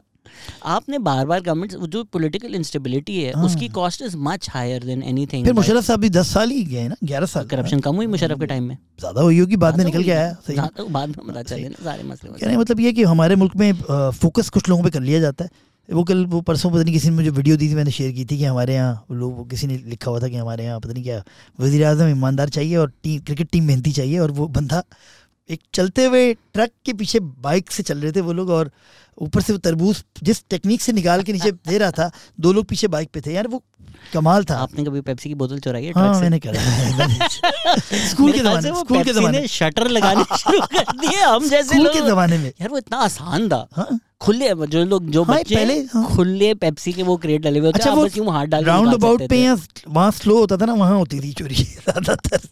बेकरियों में चोरी। इतना सा खिड़की नीचे करो यूँ करो उठाओ। मैं बताऊँ मैं दुनिया में ऐसी बात नहीं है। अच्छा अभी तो मैं न्यूयॉर्क का कोई नया लॉ था कितने नौ सौ डॉलर से नीचे की चोरी। पता नहीं अलाउ थी कुछ ऐसा कोई किसी जगह का कोई था कि इसमें अगर पकड़ा जाए तो अपनी जस्टिफिकेशन दे सकता है कि मैं गरीब हूँ ये वो वगैरह। तो फाइन शाइन होगा। वो डी डी क्रिमिनलाइज कर दिया होगा हाँ, कि जेल नहीं भेजेंगे तुम्हें। वरना उन्होंने टूथपेस्ट तक आपको पता है उसमें लॉकर में रखे हुए हैं। कभी भी नहीं होता था। अगर आप अमेरिका अभी रिसेंटली गए हो मैं तो अभी हम्म। तीन चार साल में बहुत आगे पीछे जाना हो रहा है। वो वो क्या नाम है उन्होंने टूथपेस्ट तक न्यूयॉर्क में अंदर रख ली है लॉकर के अंदर। न्यूयॉर्क में इतनी चोरी चोरी बहुत होती है। हमें बस लगता है कि हम वो जो एक हमारे अंदर नफरत है ना हाँ। पाकिस्तानी कौम ही ऐसी। अबे हर जगह होती है। वो जब स्कैम्स कट- वहाँ बड़े होते हैं। जब कटरीना आ जाता है कुछ मसला मसाइल आ जाता है दुकानें तोड़ तोड़ कर लोग टीवियाँ लेके जा रहे होते हैं। हमारे उनके यहाँ लाइट चली जाए तो पूरा शहर शहर हाँ, तबाह कर देते हैं। हाँ। चोरी कर लेते हैं। हमारे यहाँ तो लाइट रोज़ाना जाती है एक प्रैक्टिस में। इतना नहीं होता हमारे हमारे यहाँ। कभी भी किसी डिपार्टमेंटल स्टोर से कुछ चोर चोरी करने का सोच भी नहीं सकता। चोरी भी हम्म। करेगा कितनी एक पत्ती का पैकेट ले जाएगा बेचारा यार। लेकिन वो जो शातिर बैठा हुआ ना कोने पर जो चेक कर रहा है फाट फाड़ के। उसको सब पता है कि क्या है अंदर क्या नहीं है। तो ये एक सिस्टम ऐसा है कि हमारे यहाँ बहुत मुश्किल से हमारे यहाँ वो करप्शन होती होगी। हमारे आई थिंक हम देखते हैं ना सबसे अमीर जिस तरह वो हम्म। अमेजोन का स्टोर है कि जी ये देखो कार्डलेस चले गए अंदर गए बाहर आ गए ऑटोमेटिक हो गया और फिर कोई पाकिस्तानी चला जाता है उसको लगता है ये जन्नत है क्योंकि उसने ज़िंदगी पहले बार देखी होती है बाहर ज़िंदगी नहीं गुजारी होती। तो वो उल्टा और उसको अपने आप से घिन आती है कि मैं कितना बुरा हूँ। तो वो अपने आप की जगह पाकिस्तान तुम लोग पाकिस्तानी चोर वो जैसे आपने देखा वो शाहिद अनवर देखे तुम हाँ। साले गरीब लोग मेरे पास तो बेंटली है। वो आजकल बोल- आजकल बोल तो रहा है वो उसको भी बोलता है उससे किसी मौलवी को भी बोला मुफ्ती है तारिक मसूद के हाँ, खिलाफ अभी हाँ। उसने वीडियो बनाई है। तो तो ये एक मेंटली इसके पास एक वो था गेम गेम। ये लेकिन मैं बताऊँ कि ये over all over the world है। चोरी बहुत ज़्यादा है। अमेरिका में बहुत चोरी हो रही है। अमेरिका में बहुत चोरी हो रही है। प्लीज़ जाके चोरी करें जाके चाहे स्टोर्स में जाके करें आप। आप किसी बड़े स्टोर में चले जाएँ। आपको मैं तरीके भी बताता हूँ चोरी करने की। ऐसे ऐसे तरीके? हैं। बहुत बहुत मुख्तलिफ़ तरीके हैं। हर जगह बीपर नहीं बचता। टू टू टू नहीं होता। मुख्तलिफ़ चीज़ों में है मुख्तलिफ़ चीज़ों में नहीं है। तो चोरी जो है it's all over the world आपको करनी आनी चाहिए। मैंने सिर्फ़ मेट्रो की चोरी की हुई है। वो हाँ वो तो मैंने भी की हुई। आप मैं मेरा मैंने इंग्लैंड में भी की हुई वो। मेरा अनलिमिटेड मेट्रो कार्ड होता हाँ, था। तू घुस तो गया होगा किसी स्वाइप करके दो लोग घुस गए। हाँ, यार कोई दोस्त आया हुआ है बाहर से उसके हाँ। पास अभी मेट्रो कार्ड नहीं है। ऐसा होता है। इसके अलावा मैंने कोई चोरी एक दफ़ा पकड़े हुए थे पुलिस ने हमें। शरीफ आदमी हमेशा पकड़ा। टर्न स्टाइल जंप कर रहे थे प्लेन क्लोथ में पुलिस वाला था। उसने फिर रोना वोना हमने शुरू कर दिया तो उसने जाने दिया उसने बोला दे दो यार ढाई चोरी तो ये होती है बर्बरी की शॉप से क्या नाम है बड़ी क्या नाम है क्यों मानी भाई लोगों को? हज़ार डॉलर की क्यों- चोरी करें। क्यों लोगों को ऐसी डिपोर्ट करवाना ऐसी चीज़ करें ताकि पाकिस्तान वापस है पाकिस्तान से मोहब्बत है ना आपको? अगर पाकिस्तान से मोहब्बत है तो पाकिस्तान आके इस मोहब्बत का इजहार करें। वहाँ से क्यों करें? यार मुझे समझ नहीं आती ये गैर मुल्की पाकिस्तानी जितने भी हैं बड़े अच्छे लोग होते हैं बताऊँ। बहुत अच्छे होते हैं अगर आप जाएँगे इंशाल्लाह आप भी शोज़ करने जाएँगे वहाँ पे तो बड़ा प्यार करेंगे आपसे। लेकिन इनको ये होता है कि हमें वोट का राइट चाहिए। आपको पता है मैंने ऐसी कहीं जर्नल सी रिसर्च कर ली गूगल शूगल पे ही। तो पाकिस्तान दुनिया का वाहिद मुल्क है शायद जो ये राइट मांग रहा है। चाइना वाले भी नहीं मांग रहे चाइनीज़ भरे हुए हैं और इंडियन उससे भी ज़्यादा भरे हुए हैं। हम्म, और पता नहीं मैक्सिकन तो भरे ही हुए हैं। अमेरिका में आप रहे हैं इतने अरसे। आपको पता है कभी उन्होंने वोट का राइट मांगा कि हमें मैक्सिको में वोट करना है अपने करप्ट लीडर्स को बाहर निकालना है? ऐसा और वो क्या अपने मुल्क की मदद नहीं करते होंगे? क्या वो पैसे नहीं भेजते होंगे? सारे मैक्सिकन तो बेचारे वो छोटे मोटे काम कर रहे होते हैं पाकिस्तानियों की तरह और वो अपने हम्म। घर वालों को पाल रहे होते हैं वहाँ पे। तो आई थिंक हमें इन लोगों को झूठ बहुत बोला गया है। है उनको बोला गया है कि तुम लोग मुल्क चला रहे हो। ऐसा नहीं रेमिटेंस का है वो वाकई काफ़ी ओवरसीज पाकिस्तानी हैं जिनको लगता है रेमिटेंस जो है वो पाकिस्तान को भेजते हैं। नहीं। आप जिस तरह जब पीटीआई की हुकूमत गई हाँ। लोगों ने बोला मैं पाकिस्तान को रेमिटेंस भेजना बोल अबे तेरी माँ बीमार है। हाँ तू दे ना तेरा बाप तेरा बाप अस्पताल में है। तू उनको रेमिटेंस भेज तो खुद क्या नाम है क्या नाम है पासपोर्ट जब तेरा वीज़ा एक्सपायर हो गया था जब तक तू रुका हुआ था? और तू अजाइलम भी गलत लेके आया हुआ वहाँ पे? तो तुम अगर रेमिटेंस भेज रहे हो वो उनको जा रहे हैं भाई पैसे। तुम अपने घर वालों को वापस पैसे वापस तुम पाकिस्तान को नहीं पैसे भेज रहे हो। ऐसी बस वो एक वो एक जब कुछ चीज़ वायरल होती है ना तो उसमें कुछ लोगों की अकलें जब बंद हो जाती हैं हम्म, तो वो कुछ भी आप कह सही कह रहे हैं फ़ोन से जो जो भी इन्फॉर्मेशन आई आपने बोला यही है। यही अब चक्कर ये है कि जब किसी की तरफ़ कोई अंधी तकलीद करना लग जाता है ना तो उसको वो चीज़ सच्ची लगनी शुरू हो जाती है। जब हम इमरान खान के फ़ैन थे और मैं हमें एज क्रिकेटर तो मैं अभी भी उसकी वो देखता हूँ हम्म, कई एक मैच वो वाला भी देखता हूँ जब इमरान खान ने बेंसन हैजिस का एक मैच जिताया था। चार रन चाहिए थे उसने क्या नाम है उसने तीन चार बड़े प्लेयर्स को आउट किया था तो वो मुझे मेरे पास वो मैचेस बड़े होते थे ऐसी बात नहीं है सीढ़ियों पे थे और मुझे याद है जब मेरा मैं बड़ा हो रहा था तो मेरे दो ही हीरो थे मेरे एक हीरो इमरान खान थे दूसरे शहबाज सीनियर शहबाज सीनियर उनको तो मैं अभी भी उनके जब हॉकी देखता हूँ तो मैं कहता हूँ इससे बड़ा तो कोई प्लेयर ही नहीं आया होगा बस वो गया है और हॉकी खत्म होगी पाकिस्तान में। यहाँ डिएगो मैराडोना उसको देखते थे what is it about hockey that you love is it the pace the game is played at यार दिल की धड़कन मेरी साथ साथ चलती है। इनफैक्ट अभी भी अगर मैच हो रहा हो पाकिस्तान का हॉकी का तो मुझे लगता है मुझे लगता है कि मैं भी हूँ अंदर कहीं पे खड़ा हुआ। और गूज बम्स हो रहे होते हैं। शायद मुझे लगता है कि वो गेम इतना तेज़ है इतना मज़े का है कि क्रिकेट अच्छा है। टी ट्वेंटी बहुत अच्छी चीज़ है लेकिन मैं टी ट्वेंटी भी अब कभी कभी स्किप कर देता हूँ कि यार बहुत लंबा हो रहा है। हमारी हाँ। कवरेज बहुत बुरी है। छः ओवर हो गए चलो आगे आगे चलो। आखिरी पाँच ओवर का देखो। तो यहाँ को वर्ल्ड कप का कोई इंडिया पाकिस्तान हो रहा हो तो आप देख लेते हैं। लेकिन हॉकी में ये है कि आपको साठ मिनट जो है आपको अपने आपको मतलब क्रिकेटर के सौ गुना स्टेमिना अगर हो जाए दो सौ गुना तो फिर वो हॉकी का प्लेयर बन सकता है। क्योंकि वो क्रिकेटर अगर एक स्प्रिंट मारेगा दो मारेगा उसके बाद वो बैठ जाएगा पीछे जाके। हॉकी वाले को पूरे मैच में स्प्रिंटें मारनी आगे पीछे जाना है। जब तो रोलिंग सब्सिट्यूट हो एज अ फुटबॉल फ़ैन जो मैं फुटबॉल देखता हूँ मेरा भी यही है कि वो 90 मिनट्स आप जूम्ड इन होते हैं लेकिन हॉकी में तो पेनल्टीज फ़ील्ड गोल्स वगैरह काफ़ी नहीं होते तो स्टॉपेजेस नहीं होते नहीं स्टॉपेजेस कम हो गए ना। एफआईएच आई एच ने पिछले दस पंद्रह साल में ऑब्स्ट्रक्शन खत्म कर दी। और उन्होंने ऑब्स्ट्रक्शन होती थी कि अब आप घूम जाते थे तो पीछे कोई हॉकी पीछे रख लेता था तो ऑब्स्ट्रक्शन हो जाता था। हम्म। वो खत्म हो गई। आप घूमते रहे इधर से उधर चक्कर लगाते रहे। फिर उन्होंने जो कैरेट होता था पाँव पे लगने को कैरेट कहते थे। वो भी अगर लग गई और सामने वाले के पास बॉल आ गई तो आप चलते रहें बेसिकली या कभी कभी कैरेट हो भी गई तो वो एडवांटेज दे देते हैं बेसिकली फिर बहुत सी चीज़ें जो हैं उन्होंने अब वो जैसे उन्होंने वो रिव्यू सिस्टम स्टार्ट कर दिया है तो बड़ा अच्छा डी आर एस जो है जो यहाँ पे भी हम्म। था। क्रिकेट ने वैसे दिया है ये सबको। इन्होंने ये जो फीफा को भी ये समझ वहीं से आई है और टेनिस को भी ये समझ वहीं से आई है। कि ये बॉल नो बॉल है इसमें पहले था। टेनिस में पहले था मेरे ख्याल से क्योंकि मैं बचपन में जब विंबलडन देखता था वो कैमरा जूम इन करके तो आ जाता था।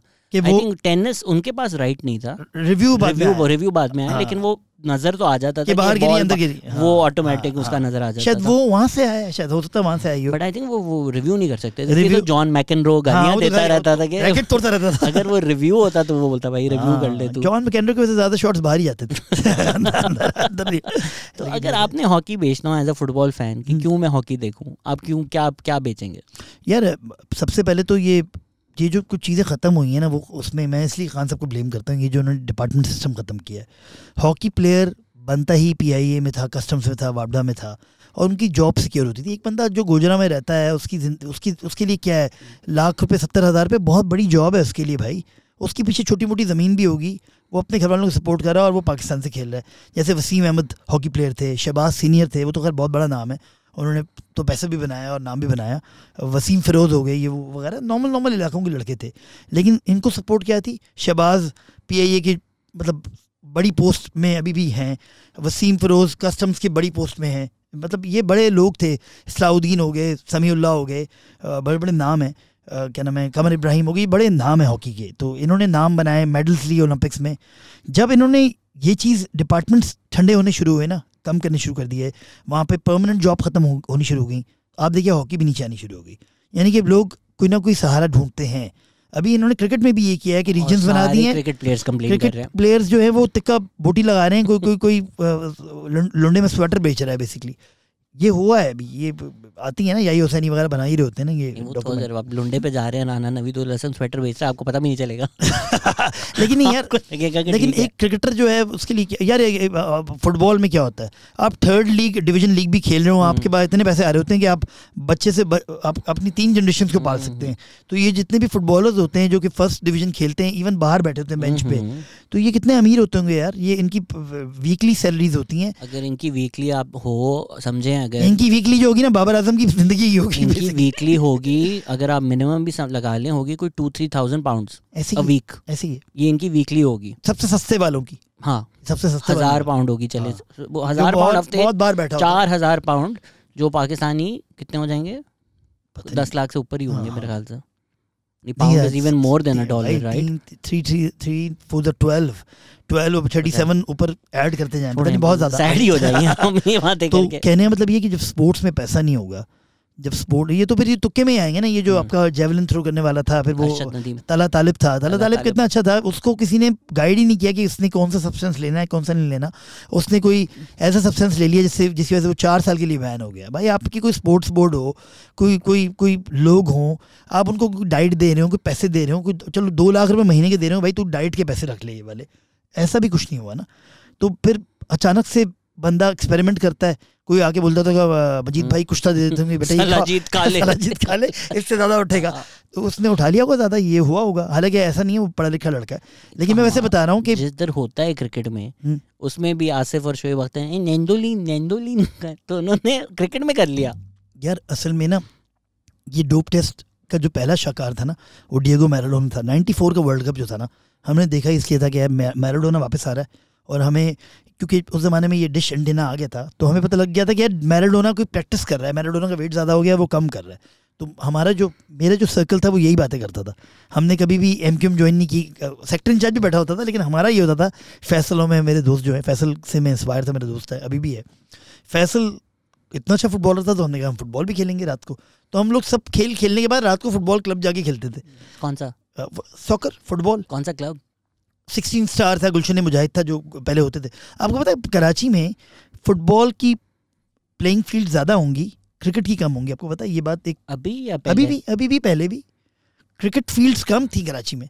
लोग गली मोहल्ले में खेलते थे ना टेप बॉल खेल लिए वो वगैरह। ग्राउंड तो वही होता था जो फुटबॉल वाले का होता था। उसी में पिच बना ली मैच खेल लिया। वो जब वो फुटबॉल वाले आ गए तो साइड पे कर दिया उन्होंने। कराची में फुटबॉल फील्ड्स बहुत सा, सारी थी। अब फुटसोल आ गया है हम्म। सेवन साइड शुरू हो गया है। अब तो ये है कि जगह जगह टर्फ तो गई है। बर्गर जगहों पे ना हाँ, नहीं तो मैदान नहीं नाजमाबाद में भी लग गया गुलशन लियारी का जो ग्राउंड है वो क्या मिट्टी है सिर्फ़? नहीं लियारी में भी तो। लियारी में भी दो ग्राउंड ऐसे बन गए अच्छा ग्रास वाले? नहीं वो टर्फ लग गई है। है। ऐसा Nice. टर्फ लगी सेवन सेवन साइड होता है। फिर मधु बनी हुई वहाँ पे गुलशन इकबाल में। वो हम सब पाकिस्तान की क्या वर्ल्ड लेवल की वो बनी हुई है। फिर एन यूनिवर्सिटी के अंदर किसी ने लगा दी। इतनी अच्छी टर्फ मतलब आप देखेंगे, आप कहेंगे, यार, ये तो रियल टर्फ लगा दी किसी ने बहुत अच्छी वाली। तो ऐसी बात नहीं है। शौक लोगों का जो है ना लिमिटेड हो गया। अब आपको देखें, बड़े मुश्किल से साइम अयूब आए हैं कराची से। एक आध प्लेयर ही आता है कराची का। ज़्यादातर प्लेयर आपको पंजाब के अंदर के के पी के ज़्यादा मिलेंगे। तो शौक भी ऐसे से डाइवर्ट होता जा रहा है, ये ना वो ख़त्म हो जाए। तो हॉकी का जो शौक खत्म हुआ डू फील लाइक कि बस वो स्टार्स थे और उनकी वजह से लोग देखते थे और फिर हमने और स्टार्स नहीं बनाए? या किस वजह से हॉकी खत्म दो चीज़ें हुई पाकिस्तान? 2004 में जब तीन में जब वो एक धमाका हुआ अ, क्या नाम है ये आपका पीसी होटल में हम्म। सामने जिसमें पाकिस्तान क्रिकेट टीम थी हम्म। तो उसके बाद न्यूजीलैंड की न्यूजीलैंड की टीम तो 2000 उस दिन के बाद से पाकिस्तान में हॉकी के मैचेस होना ख़त्म हो गए जब तक कि आप अवे खेलते रहेंगे अवे से एक टीम नहीं बनती आपको होम खेलना पड़ता है होम में जाके टीम बनती है चाहे वो इंडिया की टीम हो चाहे हॉलैंड हो हाँ पाकिस्तान में सारे टूर्नामेंट्स पाकिस्तान ने ये सारे वर्ल्ड कप स्टार्ट किए हैं। पाकिस्तान ने चैंपियंस ट्रॉफी स्टार्ट की ये पाकिस्तान नूर खान साहब का आइडिया था। हॉकी हॉकी का? आइडिया उन्होंने कहा था कि वर्ल्ड कप होना चाहिए इसका। मतलब चैंपियंस ट्रॉफी होनी चाहिए एक बेसिकली ये होती है बेसिकली तो ये सब चीज़ें हमारी आइडिया दी थे। हुआ ये कि हमारे पास इतनी अच्छी मार्केटिंग टीम ही नहीं है अब कि हम बोल सकें और इंडिया के पास मार्केटिंग टीम है। टीम उनकी भी हमारे बराबर ही होगी उन्नीस बीस का फ़र्क होगा। लेकिन उन्होंने अरबों रुपए खर्च करके भी वो छठे नंबर पे आए थे अभी। ये अभी जो वर्ल्ड कप हुआ था और हमने क्वालिफाई नहीं किया था तो वो हमें ये ताने देते हैं कि आपने क्वालिफाई नहीं किया। तो किसी तो तरीके जलालत है कि एक टाइम मतलब दुनिया की हम बेस्ट टीम थे अब क्वालिफाई नहीं कर रहे। कंसिस्टेंट ऐसे नहीं कि 92 का वर्ल्ड कप तुक्के में जीत लिया हाँ, नहीं अच्छा। रिकग्नाइज बेस्ट टीम पाकिस्तान की। थी सालों साल।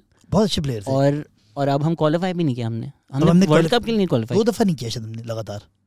दो वर्ल्ड एक ओलंपिक में भी नहीं किया हमने क्वालिफाई तो ये हो रहा है अभी। और कितनी टीम्स होती हैं? यार अब हॉकी में ज़्यादा टीमें होनी शुरू की क्योंकि यूरोप में हॉकी पॉपुलर हो गई है। पंद्रह पंद्रह बीस बीस हज़ार क्राउड आ रही होती है। और यानी हमने 20 25 टीमों में भी हम नहीं आए। हम अठारह में मतलब टॉप एटीन में टॉप सिक्सटीन में आते हैं। अंडर सोलह में हैं या अठारह में हैं बेसिकली अब हमें क्वालिफाई करने के लिए बारह के अंदर आना पड़ेगा। तो ये है कि कोई रेवोल्यूशनरी आए नूर खान साहब होते थे बेसिकली अब जो हॉकी के प्लेयर्स होते हैं ना उनसे भी नहीं संभाला जाता। ये कोई प्लेयर का काम नहीं होता कि संभाले। नूर खान प्लेयर नहीं थे। बेसिकली वो तो पी आई ए के हेड थे और उसके उसके वो वगैरह एयरफोर्स में होते थे। तो उनका एक विजन था। ये विजन लेके चलने वाले लोग ही चलते हैं। जैसे लाहौर कलंदर है। हम्म, अगर वो अभी पढ़ गया हॉकी में तो मुझे इतना पता है कि वो इतने डेडिकेटेड हैं कि वो कुछ ना कुछ कर लेंगे। आकिब जावेद वगैरह उनका ता, ताल्लुक नहीं है। लेकिन वो सही लोग लेके आ जाएँगे। अभी सुना है कि उन्होंने कुछ चीज़ें उठाई हैं। System around it ना। अब जिस तरह क्रिकेट है हम्म। बच्चा बच्चा बाबर आज़म बनना चाहता है। ऐसे है। कोई पा, इस वक्त पाकिस्तान में कौन बच्चा बोलेगा कि मैं हॉकी प्लेयर बन मतलब मुझे एक नाम नहीं पता पाकिस्तान की जीत टीम जीत का। के साथ आते हैं वो प्लेयर जो होते हैं ना, जब आप जीतते हैं ना किसी टूर्नामेंट में या कहीं होते हैं। मतलब मुझे याद है ये टीम अच्छी थी फिर ठंडी हो गई थी फिर ये चैंपियंस ट्रॉफी जीती भी। छः सात साल पहले जो सरफराज की कैप्टनसी में फिर थोड़ा नाम हुआ फिर हार गए ये लोग। तो ये लोगों को ये समझ नहीं आ रही कि क्रिकेट जो है अभी भी नौ टीमों में खेला जा रहा है। हॉकी की जो टीम्स हैं वो बढ़ती जा रही हैं। तीस बत्तीस चौंतीस पैंतीस अच्छी टीमें हैं दुनिया की। तो लोग समझ नहीं पा रहे इसी तरह फुटबॉल है हम सारी ज़िंदगी पूरी क्यामत तक क्वालिफाई नहीं कर सकते जो कंपटीशन है क्यामत तक का मैं दे रहा हूँ आपको टाइम लोग कह रहे हैं कि ये आ जाए गोरा कोच आ जाए गोरा कोच से कुछ फ़र्क नहीं पड़ता जब आपके जब आपकी ज़िंदगी में आप आप पैदा ही हुए हैं चलते फिरते आप यूँ कर रहे होते हैं ना आपकी ज़िंदगी हम्म। यूँ है ना चल रहे होते हैं आप यूँ कर रहे हैं। तो इट मीन्स आप क्रिकेट खेलने के लिए पैदा हुए हैं। तो हॉकी भी मुश्किल खेल है टेक्निकली देखा जाए तो आपकी बैक स्टिक हो जाएगी अगर आप हॉकी खेल रहे होंगे तो। तो मुझे याद है जिस ज़माने के बच्चे हम थे उस ज़माने में हॉकी सब खेलते थे। सबको खेलनी आती कहाँ? थी अपार्टमेंट के अंदर जगह वहाँ हॉकी खेल ली। सीमेंट पे? सीमेंट पे हाँ हम लोग तो खेलते थे हम लोगों टूर्नामेंट्स होते थे बकायदा। तो हम सबको हॉकी आती थी। और हम लोग किसको कॉपी करते थे? बड़े होते थे हसन सरदार बड़े प्लेयर थे। फिर हम क्या नाम है शहबाज आए तो शहबाज थे सोहेल अब्बास आए तो सोहेल अब्बास को कॉपी करना शुरू कर दिया। तो ये बड़े नाम थे लेकिन जब आप क्वालिफाई नहीं करेंगे तो कोई मतलब माइकल आल भी आपको नहीं कर सकता। जब तक आप उस गेम के अंदर नहीं होंगे अभी वो क्या नाम है है ना जेवलिन क्या नाम है उसका? अरशद नदीम। अरशद नदीम। लोगों को पता तो चला ना ये भी कोई खेल है। हम्म, आपने कभी देखा था कभी ये ये वाला? किसी ने अपनी बिल्डिंग से भी तस्वीर भेजी कि अब ये बच्चे नीचे कर रहे हैं जैवलिन थ्रो कर रहे हैं। अब देखे ना इट मीन्स कि वो एक चीज़ जब आप उसमें हम्म। आते हैं रिकग्नाइज होते हैं तो फिर वो उसका शौक बढ़ता है। जब तक कि आप उस लेवल में नहीं आएँगे वो तो बेचारा आ गया पाँच में आ गया तो आपने बोला कि यार ये अच्छा है। और, और अरशद नदीम जीता एंड आई थिंक उसके बाद कोई अगला टूर्नामेंट था उसको बगैर मेडिकल उसके भेज दिया उसकी कोई इंजरी हो गई। हाँ उसकी कंधा उतर गया पता नहीं उसका ऑपरेशन हुआ फिर। वो डॉक्टर भी पता नहीं आर्सेनल के अभी जो हमारी बैडमिंटन की भी चैंपियन है वो खेल रही थी उसकी इंजरी हुई। जिस इंडिया की टीम के साथ वो खेल रही थी अगेंस्ट इंडिया की जो बंदी थी उसका फिजियो आया चेक करने। हमारे कोई फिजियो भी नहीं था उसके साथ। यार फिर हम बोलते हैं ये कर क्यों नहीं रहे कुछ? अबे तुम इतनी पॉलिटिकली चार्ज क्राउड है अवाम है, कि उसके पास ना वो खेलने का टाइम रहा है। मतलब वो सिर्फ़ ट्विटर पे लगी, पूरी कॉम ट्विटर पे है बेसिकली या फिर हमारे चौकीदार भी जो हैं, वो रात को बैठ कर ड्रामा देख रहे हैं। जा तुझे माफ़, वो देख रहे हैं। तो जब पूरी कॉम इस फ़ोन पे है तो मेरे ख्याल में उसके पास ना खेलने का टाइम है, ना कूदने का टाइम है, ना वॉलीबॉल खेलेंगे, ना वो ऑलमोस्ट वो जो लेकिन इसका एक मेरे पास वो है Solution है आपके सोल्यूशन सिंपल है इतना बड़ा नहीं है। बेल्जियम एक मुल्क है। इंटरनेट बैन करते हैं पाकिस्तान। नहीं नहीं बेल्जियम वो तो मैंने कहा था बहुत पहले। इंटरनेट बैन नहीं करे मैंने कहा था बड़ा कर दें। मैं इतना महँगा कर दें कि लोग पागल हो जाए। उल्टा करना चाहिए। जियो ने जिस तरह इंडिया में किया। इलोन मस्क तो कोई वो क्या नाम बट इंडिया में हाँ। उसने इतना इंटरनेट आम कर दिया है।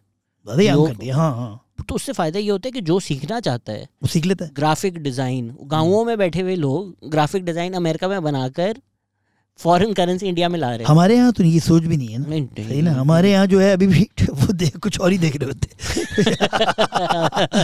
वो भी वीपीएन लगा के। तो वो मैं कह रहा था कि सिंपल है बेल्जियम एक छोटा सा मुल्क है गुलिस्तान जौहर से छोटा होगा बेसिकली तो वहाँ पे किया ये कि सब तो हॉकी नहीं खेलते होंगे ना? कितने लोग खेलते होंगे हॉकी बेल्जियम में खेलते होंगे पाँच हज़ार लोग हॉकी पाँच हज़ार इज़ अ वेरी गोजरा में खेलते होंगे इतने लोग हॉकी मतलब अभी भी हॉकी गोजरा में पाँच हज़ार लोग खेलते में इतने लोग खेल हाँ तो अगर पूरे पाकिस्तान से निकालें तो लाख प्लेयर तो मिल ही जाएँगे इनको। भाई पाँच हज़ार में उन्होंने वर्ल्ड चैंपियन बना लिए। पाँच हज़ार में वो ओलंपिक के फाइनल तक चले गए। पाँच हज़ार के पूल में भी हो सकता है। ये हम सोचते हैं कि टैलेंट नहीं आ रहा। अबे भाई ऐसा कुछ भी नहीं है। तीन तीन हज़ार के उसमें एक वॉलीबॉल की टीम बन जाती है दुनिया में जहाँ पे वॉलीबॉल खेली नहीं जा रही। फिर वो शौक बढ़ता है। तो उन्होंने गोल्डन जनरेशन बीस साल पहले सोची थी और उन्होंने कुछ एक एक जगह बनाई थी जहाँ पे उनके, जहाँ के, जहाँ पे उनकी दुनिया के best doctors best physios best trainers वो सब एक ही अंडर वन रूफ थे, जिसमें उनके साइकिल साइकिलिंग करने वाले चैंपियन होते हैं बेल्जियम के, इस तरह की चीज़ें होती हैं। उनके फुटबॉलर्स भी वहीं प्रैक्टिस करते थे, उसी एरिया के अंदर। उनके हॉकी के प्लेयर भी करते थे। उनकी आप खाली वो देखें जो उनकी जो ट्रेनिंग्स हैं, आप कहेंगे, ये कौन से लेवल की ट्रेनिंग हो रही है? हमारे यहाँ तो फिर आखिर में नान और पाए खा रहे होते हैं अल्लाह अकबर का नारा लगाते हैं और गलती से जीत जाते हैं। तो चक्कर ये है कि उनके यहाँ चक्कर और साइंस और है ये साइंस हो गई बेसिकली Yes. ये अब स्पोर्ट्स नहीं है साइंस है। आपको साइंस सीखनी पड़ेगी आपको बच्चे का पता करना पड़ेगा यार ये बच्चा इतना है तीन साल बाद ये कितना ये गोरे को पता होता है ये तीन साल पाँच साल बाद ये ख़त्म हो जाएगा। हमें इसका रिप्लेसमेंट चाहिए वो लड़का खड़ा हुआ है। तो ये इत, वो जो गोल्डन जनरेशन थी उन्होंने बनाई बीस साल पहले कि हम ये करेंगे बीस साल बाद वो रिज़ल्ट आने शुरू हो गए। इट मीन्स कोई विजन था कोई बंदा कोई पागल बैठा हुआ था बेल्जियम के अंदर उसने कहा यार हमें नहीं चाहिए लोग इतने इतने इतने लोगों में हो जाएगा। योर स्पॉट ऑन अब जिस तरह मेसी है हाँ। सबको पता है दुनिया का सबसे अच्छा क्रिकेटर है।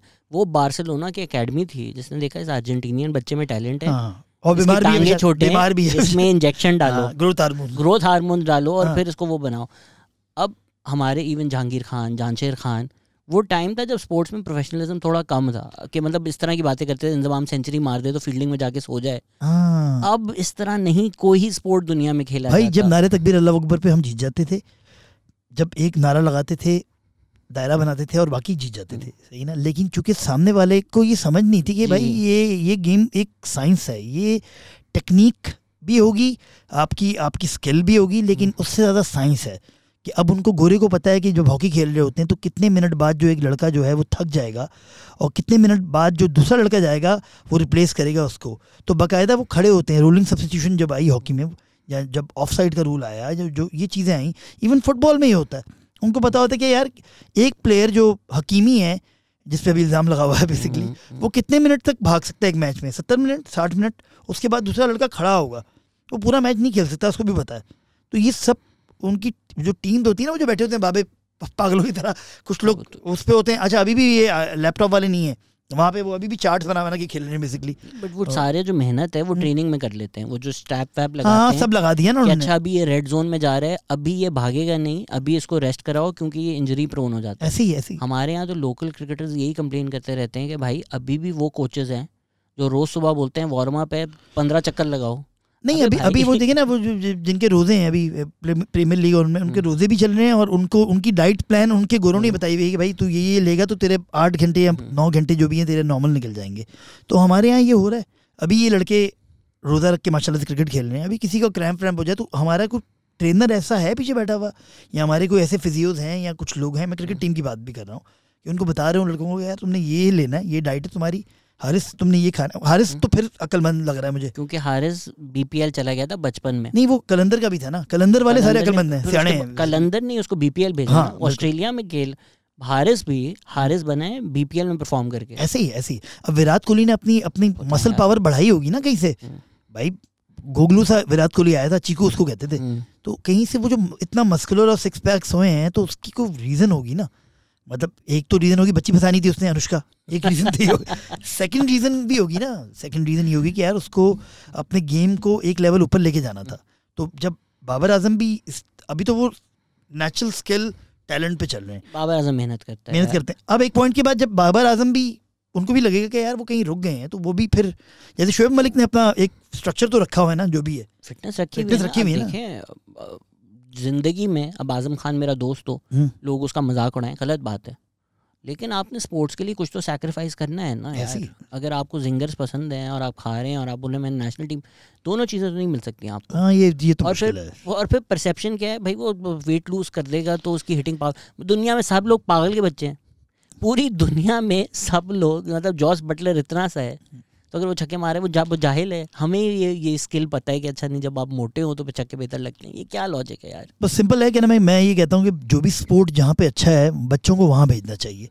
फ़र्ज़ करें, अगर ब्राज़ील में नेचुरली उनके फुटबॉलर अच्छे हैं तो अगर आपको लगे कि दस साल का बच्चा अच्छा है तो आप एक ऐसा पूल बनाएँ जो कि थोड़े से ब्राज़ील जाएँ थोड़े से अर्जेंटीना जाएँ थोड़े से जर्मनी जाएँ थोड़े से हॉलैंड जाएँ थोड़े से अफ्रीका के किसी मुल्क में जाएँ फिर आप तीन साल बाद देखें वो बच्चे अगर वापस आ जाएँ पहली बात ये वो उनमें से कोई भी वापस नहीं आएगा। लेकिन चले अगर उनमें से कोई रहम खा के चार आ जाएँ मैसी की तरह जो अपने मुल्क के लिए खेल हाँ, रहे तो हो। मेरे ख्याल से जुल- जुल्करनैन हैदर भी गायब हो गया किसी डोर पर। नेशनल क्रिकेट टीम जहाँ पैसा है। तो कहने का मतलब ये कि अगर अगर ये हो जाए वो आ भी जाएँगे नहीं ये लड़के भी साउथ अमेरिकन इतने गरीब मुल्क के होते हैं ये सारे मैसी वैसी जितने भी होते हैं नाइमार वगैरह गरीब गरीब मुल्कों के ये लड़के हैं बेसिकली ये आते ही हैं ना अपने मुल्क वापस रिप्रेजेंट करने। सारे यूरोप में खेलते हैं। हाँ, सारे यूरोप में ही रहते हैं। रहते भी वहीं हैं। तो हमारे यहाँ ये जो सोच है ना कि अगर एक इंग्लैंड में पाकिस्तानी रह रहा है उसको टीम में नहीं लेना चाहिए लेना चाहिए उसको भाई। कोई मसला नहीं अगर कोई ऑस्ट्रेलिया में पाकिस्तानी हॉकी प्लेयर है उसको पाकिस्तान रिप्रेजेंट करने देना चाहिए। ये पूरी दुनिया ऐसे चल रही है भाई। जितना भी हाँ। काले थे ब्लैक थे वो सारे यूरोप के पास खेल रहे हैं ना और जितने भी चाइनीज़ थे वो टेबल टेनिस और बैडमिंटन खेल रहे हैं यूरोप की टीमों से। फ्रांस से वर्ल्ड कप जीता था लोगों ने बोला था अफ्रीका हाँ। अफ्रीका की टीम जीत गई है। ऐसे ही है अभी भी उनके जितने हम आठ नौ प्लेयर तो अभी जो फाइनल खेल रहे थे वो सारे काले थे। मतलब उसमें गोरा तबरकन आटे में नमक के बराबर था मुझे तो नज़र बट्टू लग रहे थे वो गोरे दो तीन जो खल- खेल रहे थे। इट्स कि वो उन्होंने कॉलोनाइज करके अल्जीरिया और ये वो फ्रांस बहुत वहाँ पे असल में लोग आते भी हैं। हिस्ट्री बुरी है। नहीं वो वहाँ पे फिर असाइलम के लिए भी आ रहे होते हैं बहुत सारे लोग और फिर ज़ाहिर सी पहली बात है है जब उन्होंने कॉलोनाइज कर लिया और हाँ। जुल्म किया तो वहीं असाइलम लेंगे ना बेचारे और कहाँ जाएँगे वो हाँ उनकी कॉलोनीज इतनी सारी है तो माशाल्लाह फ्रांस ने जो हाँ। तारीख है उनकी तो ये अल्जीरिया वल्जीरिया वाले भरे हुए हैं बेसिकली हम्म। कोने पे एंड अगर आप पैदा हुए हैं आप किए हैं तो आप your equally friends the colour of your skin does not decide your friends or not but a lot of people उनको पासपोर्ट देते हैं केविन पीटरसन साउथ अफ्रीका था उसने सारी ज़िंदगी साउथ अफ्रीका में खेली। बेन स्टोक्स न्यूजीलैंड का है ओइन मॉर्गन आयरलैंड का कैप्टन था तो इसीलिए मुझे लगता है कि पाकिस्तान टीम जब अगर खेल रही हो ना तो दो क्रिश्चियन भी खेल रहे हो एक दो हिंदू भी खेल रहे हो छः सात मुसलमान खेल रहे हो तो अच्छा कॉम्बिनेशन बनता है। मतलब एक रहने का देते हैं वो? तो उसको यूसुफ नहीं, नहीं, अगर- को भी नहीं रहने दिया। वो तो चलो वो अपनी मर्ज़ी से हो गया लेकिन दानिश कनरिया पे भी तो इल्ज़ाम लगा था ना बेचारे पे यहाँ साबित भी हो गया था। साबित फिक्सिंग का? फिक्सिंग हाँ साबित भी हो गया ये भी तो इल्ज़ाम शोएब अख्तर ने बोला था कि ये जो सारे टीम वाले हैं हाँ यार वो फिर लेकिन वो डिस्क्रिमिनेट करते हैं लेकिन वो फिर अब तो वो जिन जिनके खिलाफ शोएब अख्तर ने इल्ज़ाम लगाया था उन्हीं के साथ तो शोएब अख्तर भी घूम रहे थे कतर में इधर उधर वगैरह तो पैसा बहुत है ना कतर में। वही तो कह रहा हूँ। है कहने का मतलब ये है कि अगर हम डिस्क्रिमिनेशन ये छोड़ दें और ये ये ये आप इंटरनेशनली बेच सकते हैं ये चीज़ें ये जो इंटरनेशनली आपके मुल्क को टेररिस्ट मुल्क कहते हैं ना वो इसीलिए कहते हैं। उनको लगता है कि रिलीजियस एक्सट्रीमिस्ट लोगों का मुल्क है ये। हालाँकि आप और मैं बैठे हुए हैं आप चाय के होटलों में बैठते हैं हमें तो कोई नहीं रुकता कोई बोलता ना कि भाई शला रुचि करके बैठ। बट कल की खबर है कि एक चाइनीज़ इंजीनियर था। उसको मार दिया? उसने बोला कि डासू में काम कर रहे हैं चाइनीज़ हाँ इंजीनियर हाँ। उसने बोला कि यार तुम तराबी पढ़ने जाते हो तो बहुत लंबा करते हो हम्म, तो थोड़ा जल्दी आ जाया करो उस पर ब्लासमी लगा दी। ना करें यार। हाँ हाँ ये कल की खबर है। तो तो फिर हम बोलते हैं जी पाकिस्तान में टूरिज़्म नहीं बढ़ रहा फॉर जब इस तरह के वाक़े होंगे जब टेलीविज़न पे आके आप इनकरेज करेंगे तो वो लोग जब देखेंगे वो तो तो नहीं वो वो ये तो नहीं करेंगे ना अच्छा मैं इस्लामिक हिस्ट्री पढ़ूँगे मसला क्या है? वो देखेंगे कि ये है मेरा सही कह दूसरी बात दो हो सकती है मेरे दिन में तो ये यहाँ तो फिर सारी जितनी भी माइनॉरिटी है उनको हिजरत कर लेनी चाहिए यहाँ से अगर इस तरह उनके साथ हो रहा है तो। यहाँ फिर ये है कि अगर वो रह रहे हैं तो फिर कोई इंसान का बच्चा है चाहे वो इमरान खान ही आ जाए और बाकी रियासत मदीना सच्ची वाली बना दे और फिर उनको भी अपने हकूक प्रॉपर दे और अपनी कैबिनेट में भी उनको दे हिस्सा मानी भाई आप तो कराची आपने सारी ज़िंदगी गुजारी है। यहाँ तो सब यहाँ तो इतना मसला नहीं है। बट मानी भाई हम इल्ज़ाम लगाते हैं कि यार इन लोगों ने ये किया उन लोगों ने ये किया। कराची बनाने वाले कराची में सबसे पीसफुल पारसी कम्युनिटी है। हाँ। कितने अच्छे लोग हैं। फिर आज तक आपको कोई पारसी ऐसा नहीं मिला होगा जो कोई बुरा आदमी है। सारे बड़े थे। ये कराची की सारी बिल्डिंगें उन्होंने बनाई सारी बनाई हाँ, उन्होंने। हाँ। ऑलमोस्ट सारे छोड़ के जा चुके हैं। अगर आप पारसी कॉलोनी जाए हाँ वो कोई भी नहीं बचा कोई भी नहीं बचा वो तो घर ही बच गए हैं खाली। तो हाँ। जब एक इतनी पीसफुल कम्युनिटी जिसने कराची बनाया वही नहीं बची। वो जब चले गए तो तो बाकी बाकी वाले कैसे? जिनसे हम कोई स्पेसिफिकली डिस्क्रिमिनेट भी नहीं करते हाँ। पारसियों से किसी को मसला नहीं। मसला नहीं है। फिर भी उनकी ज़िंदगी इतनी मुश्किल थी कि उन्होंने पाकिस्तान छोड़ दिया तो जिनके खिलाफ हम करते हैं वो बेचारे कैसे? वो कैसे तो वो ले रहे होंगे असाइलम अपने छप्पड़ में ऐसा ऐसा बहुत असाइलम हाँ, ले रहे है, हैं बहुत असाइलम हाँ, ले रहे हैं निकल रहे हैं हाँ। चलो सही है निकल जाए मैं तो कह रहा हूँ सही है जो जिसकी ज़िंदगी यहाँ सेफ़ है। अबे नॉर्मल मुसलमान यहाँ पे वो वो उसका अभी वो नहीं आ रहा क्या नाम है बारी नहीं आ रही अमेरिकन वीज़े के लिए तो वो उतावला हो रहा है। मैं तो हम्म। कितने पचास सौ अपने जानने वालों को जानता हूँ दोस्तों को जानता हूँ जिनकी बारियाँ नहीं आ रही कह रहे हैं क्या जुगाड़ लगा?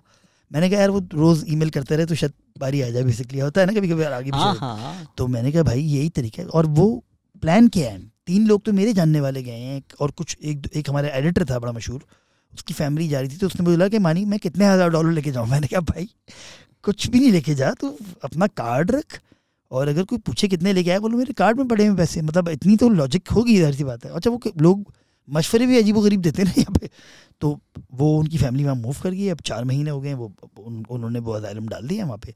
ये ये हो रहा है क्योंकि जब ऐसा माहौल होगा और मज़े की बात है चाइनीज़ तो बड़े पावर में बेसिकली यार उन पे ब्लास्फेमी लगा दिया यार मैं हैरान हूँ। और हम जिनसे मतलब भीखे मांग रहे तो फिर एक काम करें ना सारे मुसलमान यहाँ रख लें ख़त्म बात। और ये एक इंटरनेशनली आप डिक्लेयर कर दें कि हमारे मुल्क में जो जितनी माइनॉरिटी है उनको कोई हक नहीं रहने का। मा- मानी भाई बट ये ख़त्म नहीं होगा ना। आप फिर बोलेंगे ये सेक्ट असल में मुसलमान नहीं है। फिर आप बोलेंगे ये सेक्ट नहीं है। तो ये तो फिर आपस में फिर ये तो फिर जियाउल हक के ज़माने में स्टार्ट हुआ था ना। तो पकड़ो पीछे से तो फिर अगर सिर्फ़ सुन्नी रह जाएँगे तो उसमें फिर ये बंद कर दे। बंद कर दें? बढ़ा दूँ? बंद कर दूँ? बंद कर दो। बंद? मैंने- चड्डा पहना। तो वो आप रखें अगर आपको गर्मी लगेगी तो वापस चला दीजिएगा। असल में चक्कर ये है कि जब जब आज से तीस चालीस साल पहले जब मुख्तलिफ़ सेक्ट्स पे जो है ऑपरेशन शुरू हुआ और उनको नॉन मुस्लिम करार दिया गया तो सही है आप आपकी नज़र में वो नॉन मुस्लिम हैं तो सही है आप मेजोरिटी में भी हैं सही यहाँ तक बात भी ख़त्म हो गई थी। उसके बाद उनको उनकी मार धाड़ ना करें ना आप बेसिकली बैठ के। उसके बाद फिर अगर उनको हुकूमत ने अलाउ किया हुआ है कि वो अपनी रिलीजियस मुकाम बना बना सकते हैं ये तो हुकूमत ने अलाउ किया ना तो हुकूमत को जनाए ना जाके। भाई आप हुकूमत के खिलाफ वो करें ना भाई जो हुकूमत अलाउ कर, रही है। वो कर नहीं सकते ना because. Islamically they're allowed to have it तो आप इस्लाम के जवाब से नहीं बोल सकते कि जी इनको मार देना चाहिए बिकॉज़। इस्लाम आपको इजाज़त नहीं देता तो आप लॉ नहीं बना सकते। तो फिर क्या करें? निकाल दें इनको। आप क्या करें? आई थिंक एक तो मसला है कि आपने ये किया। हम्म, दूसरा मसला ये है फिर आपने एक सेक्ट को पैसे लेकर अमेरिकन डॉलर्स लेकर जिहाद करवाई। वेपन्स दिए। आज दूसरे से अब किसी और सेक्ट से करवा रहे हैं। नहीं, अब मुश- मुशर्रफ ने जब लाल बजट में ऑपरेशन किया एंटी एयरक्राफ्ट गन्स थी उधर। किसने दी? उन्होंने दी होंगी उन्होंने दी ना ज़ाहिर सी बात है। और मज़े की बात है कि उनके दो भाई थे। एक लिबरल भाई था और एक लिबरल नहीं था। तो वो चले छोड़ दें लंबी हो जाएगी वो मेरे घर के बाहर ही खड़े हो जाएँगे। अच्छा अगर वापस कराची पे आ जाए। हाँ। अच्छा ये बात भी सच है कि आपने तो एम के खिलाफ बड़ा स्टैंड लिया बट कुछ लोग अगर वोट नहीं देते थे तो उन पे गोलियाँ भी चल जाती थी मतलब इतना वो था एम एक ज़माने में अल्ताफ़ हुसैन का इतना खौफ था कि अल्ताफ़ हुसैन बाकायदा वोट माँगता था। तो हमें बाद में पता चलना शुरू हुआ जब उनके साथ ही उठना बैठना शुरू हो गया कि बाकायदा वो कहता था कि मुझे तीस हज़ार की लीड से नहीं मुझे सत्तर हज़ार की लीड से जीतना है। तो बाकायदा आप देखते होंगे कराची के जितने भी रिज़ल्ट आते थे तीन तीन दिन बाद ही आ रहे होते थे। जब जब से कराची बना है, जब से कराची था तो जब से एम पावर में आई थी सवाए पहले इलेक्शन के एमक्यूएम ने उस ज़माने में, बाकी इलेक्शंस में तो मतलब वोट एम को पड़ता था नो डाउट कि एम क्यू एम जीतती थी, सबको पता था एम को ही वोट पड़ेगा। इवन आखिर तक एम क्यू एम ही जीत, अभी सबसे बुरे हालात में भी एमक्यूएम जीत ही रही थी अभी अभी ये लांडी कुरंगी को इलेक्शन हुआ है। लेकिन ये कि ओरिजिनल वोट्स आ गए ना कि अगर तीस हज़ार वोट है तो तीस हज़ार आ गए सामने वाले को तीन हज़ार पढ़ने लेकिन ये नहीं होता था कि तीन लाख वोट पड़ गए। वो कुछ अजीब गरीब वर्ल्ड रिकॉर्ड बन रहे थे उस वक्त। तो वो ज़ाहिर सी बात है वो कहते थे कि पहले वो आईडी कार्ड जमा कर लेते थे। हर सेक्टर यूनिट वाला जो था एक ज़माने में। तो ये होता था ज़ाहिर सी बात है। हमने देखा है अपने सामने कि यहाँ तो वोट अल्ताफ़ भाई का यहाँ किसी का नहीं। ये तो था। ना दो तो फिर ना दो तो फिर उनके साथ बड़ा बुरा होता था। गोलियाँ भी बढ़ती होंगी उनके खिलाफ खड़े होने वाले को साइड पे भी कर दिया जाता होगा ज़माने में। लेकिन ये कि हमने तो शुरू से ही वोट नहीं दिया था एम को। और मज़े की बात यह कि हमारे जो हमारे अपने प्यारे मुस्तफ़ा कमाल हैं वो खुद एमक्यूएम को अब अब तो हेड कर रहे हैं बेसिकली हाँ। तो मुस्तफ़ा भाई वगैरह से मेरी जब दोस्ती हुई मेरी तो बातचीत ही नॉर्मल हुई एमक्यूएम से क्योंकि मैं तो शोज़ में भी एमक्यूएम के ख़िलाफ़ करा करता था। मुझे याद है एक ज़माने में एक कुछ तेईस मार्च का शो था इधर आपका नेशनल स्टेडियम में। तो मेरी भी एंट्री थी मुझे भी जाके कुछ करना था होस्टिंग तो जब मैं एंट्री करने वाला था मैं अपना कुछ बना रहा था मैंने लिखा हुआ था। तो पीछे से बंदे ने मुझे यूँ किया कि कैसे मानी? तो मैंने हाथ मिलाया तो वो मुस्तफ़ा भाई थे और मुस्तफ़ा भाई का हम रिकॉर्ड लगाते थे टी वी पे सिर्फ़। क्या हाल नहीं वो वगैरह कैसे हैं ये वो वगैरह। कहता अच्छा करते हैं आप बेसिकली खुदाल हमने नाम डाला था उनका। असफर मानी शो शायद चल ही रहा था।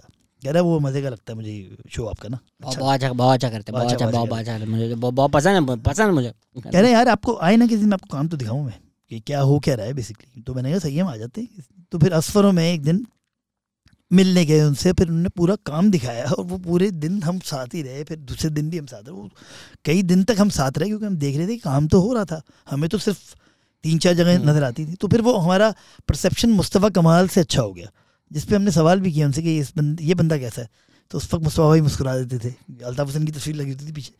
तो वो ये होता है कि यार वो बंदा हर बंदा क्या एक लिमिट होती है? उस लिमिट के बाद वो फटता ही है ज़ाहिर सी बात है। अब आप आप भी किसी से दब रहे हो सड़ रहे हो या आप, आप आपका बॉस हो जिसकी रोज़ाना कंप्लेन आ रही हो आप कब तक जस्टिफाई करते रहेंगे? सिया को सबाक में बताते रहेंगे फारूक सत्तार की तरह कि अल्ताफ़ भाई ये बात सिया को सबाक में कर रहे थे। तो वो एक पॉइंट पे जाके आपको भी दिल बरामद करने लगेगा कि लानत भेजो यार कहना निकलो यहाँ से। लेकिन ये हुआ कि एम क्यू एम ये करती थी एक टाइम पे एक एक टाइम था। और उसी टाइम पे हमने जब पीटीआई ज्वाइन की थी ज्वाइन क्या की थी? मैंने कभी कोई आज तक ना पी एस पी प्रॉपरली कोई साइन करके ज्वाइन की ना एम इधर की थी। एम एम का तो इल्ज़ाम ही लगता है मुझ पर कि एम क्यू में था। ये तो एम एम वाले, हमारे यहाँ होता है कि अगर कोई बंदा किसी के खिलाफ हो ना आप इसको तो निकाल दिया था। इसको तो तुम्हें तो निकाल दिया था ना वहाँ से तुम्हें तो टिकट नहीं मिला था ना मतलब ये इस तरह की बातें आती हैं जो सबके खिलाफ आ रही होती है अभी मुस्तफ़ा चौधरी हमारे भाई हैं हम्म। उनके ऊपर क्या ताबड़तोड़ हमले हो रहे हैं जो, जो ट्विटर भी बहुत हैक होता है बेचारे का बार हाँ। बार हैक हो जाता है वो सुना गालियाँ भी निकालता है वो बात है लोग ये हाँ। मेरा भी लोग कोशिश कर रहे हैं ट्विटर मेरा भी एक जमाने में ट्विटर मेरा हैक हो रहा था मैं लोगों को फेसबुक भी करवा दिया था ना फेसबुक तो बंद कर दिया था मैं तो सियाटल जाके खुलवाने की कोशिश कर रहा था सियाटल में बैठ के मैंने फेसबुक के मरकज में जाके एक टाइम पे कोशिश की मैंने। एम क्यू एम फिनोमना की आप बात कर रहे हैं जिन हम्म। जो नए बच्चे हैं हमारे जिनकी बड़ी छोटी मेमोरी है हाँ अभी के लोग बोलते हैं जी इमरान खान से पहले तो ये कभी था ही नहीं है। ना लाइक एम क्यू एम का वही फिनोमना था वही फॉलोइंग थी। उससे ज़्यादा ही होगी। और एक पता नहीं क्या एमनीजिया है क्या है मतलब डिस्पाइट जो भी हमारे यहाँ तो कोई असफर कह रहा था ना किसी को मानता ही नहीं कोई। तो भाई जब हमारे यहाँ किसी स्टार को नहीं मान रहे मतलब एक स्टार की मौत पे नीचे कमेंट असफर मैंने पढ़ा कि इसको भी हिट होने के लिए मरना ही पड़ा। मतलब किसी ने लिखा ये इतना ब्रूटल मैंने कहा असफर ये असफर ने पढ़ा। कह रहा भाई ये क्या लिखा हुआ है किसी ने? किस पे लिखा हुआ था? जिया मोहुद्दीन साहब लेजेंड है हमारे बेसिकली और उनसे हमने सीखा मतलब वो जब आते थे जब हम हम जब वहाँ जाते थे नापा या कहीं मिल जाते थे तो हम हम कांपते थे कि यार ये लेजेंड आदमी हम कितने दो नंबर टाइप के क्या मैं होस्ट कुछ भी बोल रहे। आप तो लेकिन तो एक पोलर ऑपोजिट नहीं पोलर तो। बिल्कुल ऑपोजिट और मुझे याद है एक दफ़ा मैं जब नापा गया तो वो ये सब वहाँ बैठे हुए थे क्योंकि मेरे अब्बा के ज़माने के तो थे ये। तो इन्होंने बोला कि बेटा तुम बात करते हो तो समझ नहीं आती। तो उन्होंने कहा बेटा एक काम करो एक मश्क करो। मैंने कहा जी अच्छा मैं बैठा हूँ उनके ऑफ़िस हम्म। में। तो हर्षद महमूद ने कहा कि तुम ये करो कि बोलो एक था तीतर एक बटेर लड़ने में थे दोनों शेर लड़ते लड़ते हो गई गुम एक की चोंच एक की दुम। मैंने कहा बोल देता हूँ। मैंने बोला कहते हैं अब ये बोलते रहो। तो मैं बैठ के उनके ऑफ़िस में बोला था एक था तीतर एक बटेर और नबीर और ये फिजा लेके गए थे ये जो डायरेक्टर है मैं उनको गालियाँ दे रहा हूँ अभी कहाँ लेके आगे बता दिया। इट्स ओल्ड स्कूल आइडिया ना अगर आप शेक्सपियर कर रहे हो you. Have to make sure to be और नॉट टू बी लेकिन अब ये मॉडर्न जमाना ये है कि कुछ आप डिफरेंट होता है ना वो क्लिक हो जाता है। हम लोग कंटेंट वाले लोग थे ना हमने कहा कंटेंट बनाओ कुछ नया करो कुछ नई चीज़ करो। जब हमने मुझे याद है मैंने सिटकॉम भी बनाया जीरोस बनाया तो वो एक पॉइंट पे जाके बंद करना पड़ा क्योंकि वो हमने दिखाया था कि वो जिसमें मैंने एक रिलीजियस बंदे को दिखाया जो कि मीनू का बाप होता है जो कि मानी था। अ, और वो उसका ताल्लुक हमने कहा हम किसको दिखाएँ जो कि कम शोर मचाएँगे?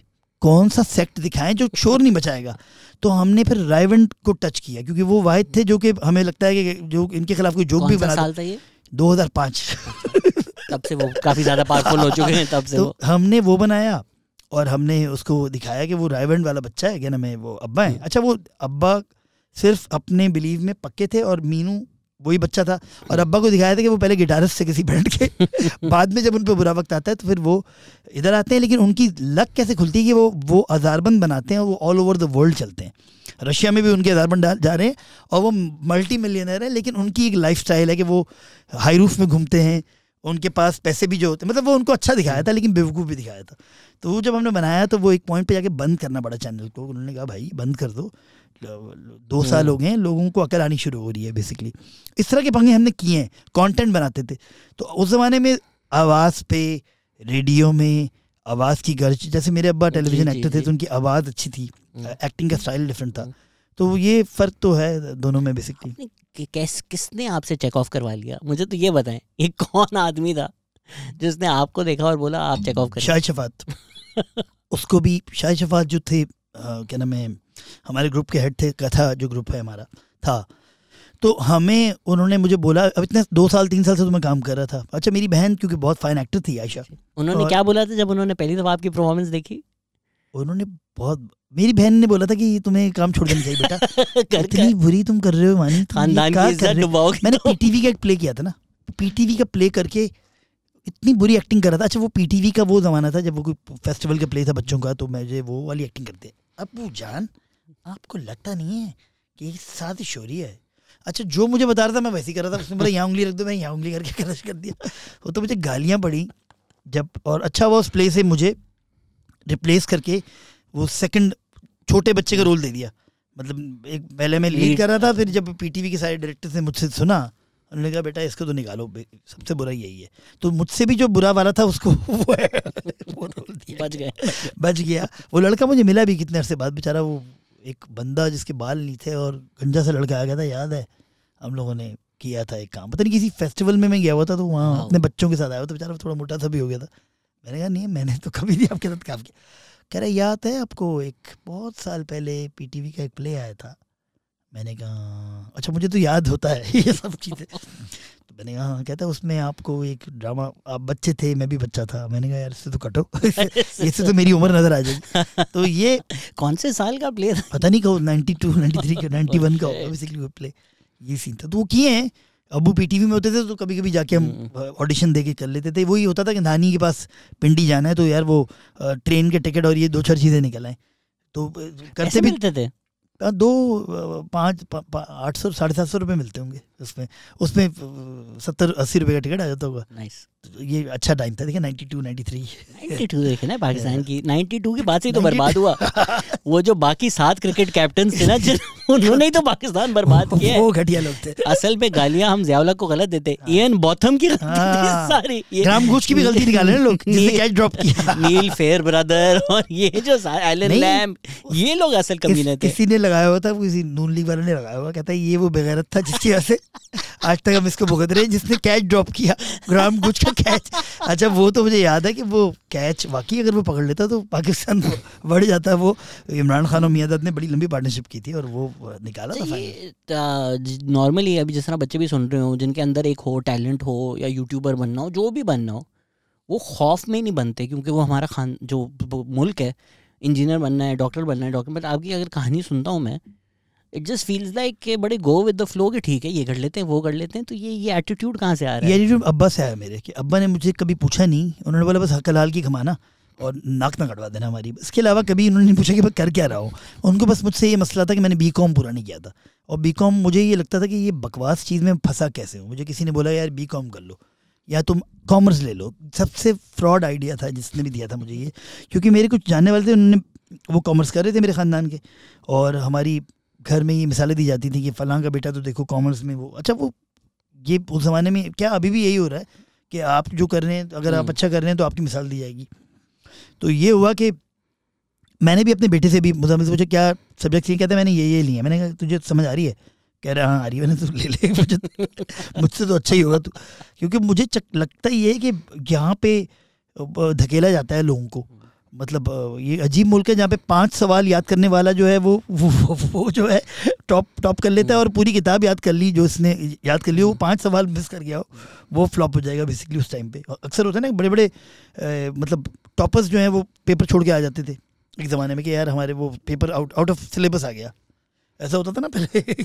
It's just our country right अभी अगर हाँ। आप लोगों से पूछो इंटेलिजेंस क्या है वो कहते हैं इलास्टिसिटी इंटेलिजेंस है कि आपका ब्रेन नई इन्फॉर्मेशन मतलब अब अगर चैट जीपीटी आ गया ए आ गया हाँ, इसको अब जो समझ सकेगा ना और इसको लेवरेज कर सकेगा वो तरक्की करेगा अगले दस साल। अब पिछले दस साल जिसने की वो खत्म हो गया टाइम मुजम्मिल पढ़ता है ना बड़ा वाला तो मैं कहता हूँ तुम क्या याद नहीं कर रहे तुम कहता नहीं यार मानी बाबा मुझे चार चीज़ें मुझे देखनी है ये, ये है क्या इसका मकसद क्या है मुझे वो लिखना है। कहता है मेरा टीचर भी अच्छे हैं मेरी टीम भी अच्छी है उनको भी पता है कि ये चार चीज़ें मुझे बतानी है। ये सवाल का ये जवाब है डेट्स इट मुझे कोई लंबी कहानियाँ नहीं लिखनी।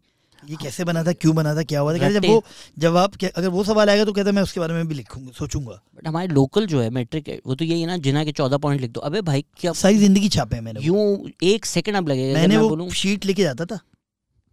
पिछले पेपर में मुझे बताता कि सोशल स्टडीज़ का पेपर है मैं वो शीट पीछे से निकाल लेता था मेरा टेक्निक थी और वो शीट ला के मैं एक बता दें काफ़ी लोग किस तरह होते हैं? होता ये भाई अगर आपका पेपर फ़र्ज़ करो पाकिस्तान स्टडीज़ अब तो सोशल स्टडीज़ नहीं रहा ना पाकिस्तान स्टडीज़ का होगा। माशरती अलूम माशरती अलूम का पेपर है आपका एक दिन पहले आपका पेपर है मैथ्स का तो आप मैथ्स वाली जो शीट लेंगे उसके अंदर से एक शीट निकालेंगे वो कोई भी नहीं मिस कर पाएगा वो क्योंकि हर शीट पे जो है सिग्नेचर नहीं होते उसके मैं आपको बता रहा हूँ। शुरू वाली शीट पे ही होते हैं। तो बीच वाली शीट निकालें आप और उस शीट को निकाल के आप ऐसे एडजस्ट करें जब आप पेपर पहले तो आप आगे पीछे कहीं लगा के। लेके जाएँ। उसके बाद चौदह निकात तो आएँगे अभी भी आ रहे हैं। अभी भी आ रहे हैं वो हम भी जब छोटे थे जब भी आ रहे थे वो आपको एडजस्ट करने हैं उसके अंदर। जब आप फीता डालते हैं ना उसके अंदर तो आपको एडजस्ट करने होते हैं। पेंसिल से सुराख करके आप उसके अंदर डाल के लगा दें। किसी के बाप को नहीं पता लगेगा। सारी ज़िंदगी यही की। घर से ले जाके पहले से लिख के दो सवाल तो ले ही जाए ना जो पक्के आते हैं बेसिकली हमारा इतना प्रिडिक्टेबल सिस्टम है कि आपके दो सवाल तो लग ही जाएँगे। कभी कभी चार भी लग जाते हैं। कभी कभी पूरा पूरा पेपर, हम्म। लग जाता है क्योंकि हमीद भाई आउट कर देते हैं एक एक रात पहले।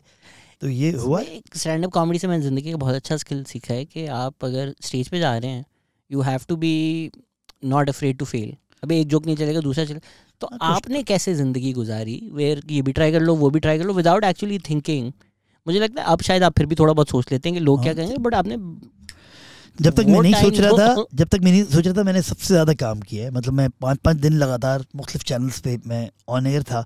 और मज़े की बात ये थी कि मैं खुद लेके आया था द शोज़ मैं जितने भी चैनल्स के बाद लेके गया हूँ मैंने खुद ही लेके आया हूँ कि यार मुझे मेरा शो कर लेते अगले दिन फिर बैठा तो मेरा शो है कर ले मेरा शो है कर ले। फिर वो कहते थे अच्छा यार हमारे पास सेट नहीं है। अच्छा कोई सेट पड़ा हुआ टूटा फूटा हम उस पर कर लेते हैं। अच्छा ये कैजुअल मैंने एक शो किया हम टीवी का पहला शो था। वो पता नहीं उन्होंने कोई और सेट किसी का लगा हुआ था उन्होंने बोला इस पे कर लो। हमने था। हमें तो हमें तो वही दे दो जो गंदा सेट मेरे ख्याल से फॉन्ट में कैजुअल वर्ड के हाँ, फॉन्ट में कैजुअल लिखा हुआ था। वो किसी और चीज़ का था वो वैसी ब्लू क्रोमा था शायद पे। तो वो कैजुअल लिख दिया। कैजुअल लिख दिया खत्म बात। हुआ ये कि हमने तो सिर्फ़ मौके ढूँढने हैं कि हमें एंटर कर दो हम अपना टैलेंट दिखा दें। तो इस चक्कर में ही क्या नाम है जब ये इतने सारे शोज़ जितने थे वो ये ऐसे ही करते रहे जब हमने हम दो हमारे शो किया है राव मैंने तो हमें वो एक ही सोफ़ा तीन पौने तीन साल तक पड़ा रहा। कि एक पॉइंट पे तो मैं गुस्से में आ गया कि जला दो इस सोफे को एक एपिसोड ही बनाओ जला दो इस- इससे रेटिंग आ जाएगी। तो वो कहने का मतलब ये था कि हमने जितने भी किया और जब तक किया जब तक शोज़ मैंने किए टेलीविज़न पे और टेलीविज़न पे शो कितने आते हैं? दो तो शो आ रहे होंगे। एक शहफाज मुस्तफ़ा का आता होगा एक निदा यासिर का आता होगा जो शो आ रहे हैं। एक एक ताबिश का भी शुरू हुआ है। हम्म, ताबिश को आप इसलिए छोड़ देंगे क्योंकि ताबिश का तो अभी एक, एक डेढ़ साल एक साल ही हुआ है। इसका शो जब दस साल चलेगा तो जब हम करेंगे। लेकिन जो पुराने चलते हुए शो हैं वो दो ही हैं। तो ये सब चीज़ें ऑप्सलीट हुई हैं ना। आप कहते हैं ना आप एक्टिंग की शुरू करके। हम्म। क्योंकि शोज़ ऑब्सोलीट हो गए टेलीविज़न पे चलना। न्यूज़ चैनल्स पे चलते हैं जिसपे एक एक शो आप भी हम्म। कर रहे हैं। लेकिन न्यूज़ चैनल पे भी बड़े सेफ़ शोज़ आ रहे हैं बेसिकली जो असफर मानी शो का फ्लेवर था या जो मानी इज़म टाइप का फ्लेवर होगा वो फ्लेवर अब भी आएगा तो उस पर से भी सेंसर होंगी चीज़ें। तो इसीलिए हम डिसाइड किया कि हम इंटरनेट पे आ जाते हैं बिल आखिर आप लोगों की बेहद ख्वाहिश पे। सेंसरशिप के अलावा नाराज़गियाँ भी तो हैं ना मतलब अगर एक्टर्स की नाराज़गी हो जाती है। वही ना तो अगर आप शो कर रहे हैं और आप उनका मज़ाक ही नहीं उड़ा सकते अपने दोस्त यार का आप तो सब जानते भी हैं तो फिर आप करें आप पॉलिटिशियंस को बस रगड़ सकते हैं और तो कोई है ही नहीं ना। एक्टर्स को कुछ नहीं बोल सकते। वो ट्विटर पे आपको पता है एंकर्स को कुछ नहीं बोल सकते। हाँ वो एक दूसरे के खिलाफ लड़ पड़ते हैं। जो ये न्यूज़ के हाँ। जो सबको तनकीद करते हैं अपना करियर बनाया हुआ है इनके खिलाफ आप कुछ बोल दें मज़ाक उड़ा दें इनका फिर इनके रिएक्शन देखा। तो पॉलिटिशियंस के अलावा तो किसी को आप बुरा भला नहीं बोल सकते तो फिर क्या करें? असल में चक्कर ये ना कि सबके पास जबान है सबके पास एक जवाब देने की जगह है प्लेटफॉर्म है। पहले तो था नहीं। पहले तो हम करते थे अपने यहाँ अ, बोल के निकल गए। बोल के निकल गए। मैक्सिमम क्या होता था वो बंदा हमें मिल जाता था गुस्से में आ जाता था बात नहीं करता था डेथ थ्रेट्स देता था कि मैं तुझे मार दूँगा गन निकाल लेता था। इतना होता था। अब सबके पास वो है एक ट्विटर है या इंस्टाग्राम है इधर उधर जगह हैं जहाँ पे आप अपना इजहार राय कर देते हैं। अब तो लोग पहले ट्विटर पे आते थे अब इंस्टाग्राम पे भी स्टोरी पे लगा देते हैं कि भाई ये इसने ही मेरे साथ ये किया था। लोग यही करें जिनके पास ट्विटर नहीं है उनका ट्विटर इंस्टाग्राम है। तो सब अपनी अपनी जगहों पे खेलने फेसबुक था फेसबुक तो मुझे लगता है गालियों का वो है मरकज़ है बेसिकली जहाँ पे सिर्फ़ एक्सट्रीमिज़म है जहाँ पे सिर्फ़ डिस्क्रिमिनेशन है और गालियाँ हैं डेट्स जब भी उन्होंने इतने सख्त लॉस कर फेसबुक के मैं कमेंट्स पढ़ता ही नहीं जब मेरे मेरे साथ भी हुआ जब मैंने भी गालियाँ निकालनी शुरू की आगे से तो उन्होंने मुझ पर यार मुझे बैन किया। खैर मैंने नया पेज बना लिया। कहने का मतलब ये कि हम यही कहेंगे क्या नाम है कि ये ओवरऑल जो है मतलब ऐसे ही सवाल क्या था बीच में रह गया कि कैसे आपने। फियर ऑफ़ फेलियर के बगैर काम किया? या फियर ऑफ़ फेलियर के कैसे काम किया कि मुझे अपने कंटेंट पे बहुत कॉन्फिडेंस कहाँ से आ रहा था? यार खुद ही बना रहे थे हम बैठ के। हम लोग खुद ही बनाते थे मुश्तबा में बैठते थे। अब हमने जब कन- ये कन्विक्शन कहाँ से आ रही थी कि ये अच्छा है हम अच्छे हैं? यार हमें कैमरा लग गया हम पे तो हम हिट है। यार एक्चुअली ये कन्विक्शन आती है जब आप जिस लाइक माइंडेड टीम के साथ उठते बैठते हो। वो सारे के सारे पहले क्लिक कर गए थे और हम थोड़े बाद वाले क्लिक करने वालों में से थे। लेकिन हमें पता था हमारी सारी टीम जो है वो अफलातून है। ऐसा वो जब नहीं वगैरह। ऐसा नहीं वगैरह जितने भी असफर वगैरह जितने भी थे इवन नजफ हो गया और बेशुमार लोग थे जो कि हमारे साथ थे। ये मुस्तफ़ा मुर्सा चौधरी साथ साथ ही हमारे मतलब हम थोड़ा पहले आए हैं ये थोड़ा सा बाद में आए हैं ये एक ही न्यूक्लियस में हम उठते बैठते थे। तो ये सब वो उस लॉट में कुछ मसला था। वो लॉट ही कुछ बागी लॉट थी जब ही वो कंटेंट क्रिएट हुआ। अभी तो एक बैठा हुआ है अंदर। तीन चार लोगों की टीम बैठी हुई थी। कल भी मैं आपसे बात कर रहा था। चार लोगों की टीम बैठी हुई थी अंदर। वो चार लोगों की टीम आपसे बोलेगी, शहजाद, आप क्या करना चाह रहे हैं? अच्छा शहजाद को तो पहले ही बैकफुट पे कर देगी ना फिर शहजाद जो के बाद जो होगा भी वो कहेगा यार मैं इससे क्या बात करूँ? ये कौन है? नॉन क्रिएटिव लोग नॉन क्रिएटिव लोग नहीं मतलब एक एम बी ए शायद बैठ गया होगा शायद या शायद शायद शायद फ़िल्म स्कूल का कोई बच्चा भी बैठ गया हो लेकिन उसकी उसने वो दो बकौल असफर के और हम भी ये मैं भी ये कहता हूँ उसने दो मिनट का भी कॉन्टेंट बनाया नहीं होगा टेलीविज़न पर ना क्रिएट किया होगा ना वो फेम मिला होगा ना उसने कभी ऑटोग्राफ दिया होगा ना उसने कभी सेल्फी खिंचवाई होगी। उसने कुछ नहीं किया वो अपने गुस्से निकाल रहा है हम पे।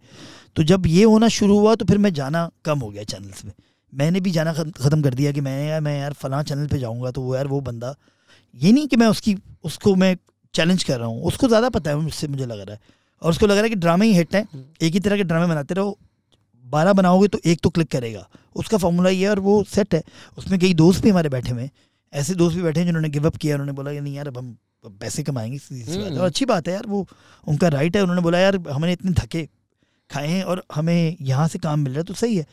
तो जब ये होना शुरू हो गया तो हमने कहा, यार, अब हम, जब ये हमें चैलेंज ही कर रहे हैं हर चीज़ में तो यार, हम अभी फ़िलहाल से सकून सकून डॉट कॉम करते हैं।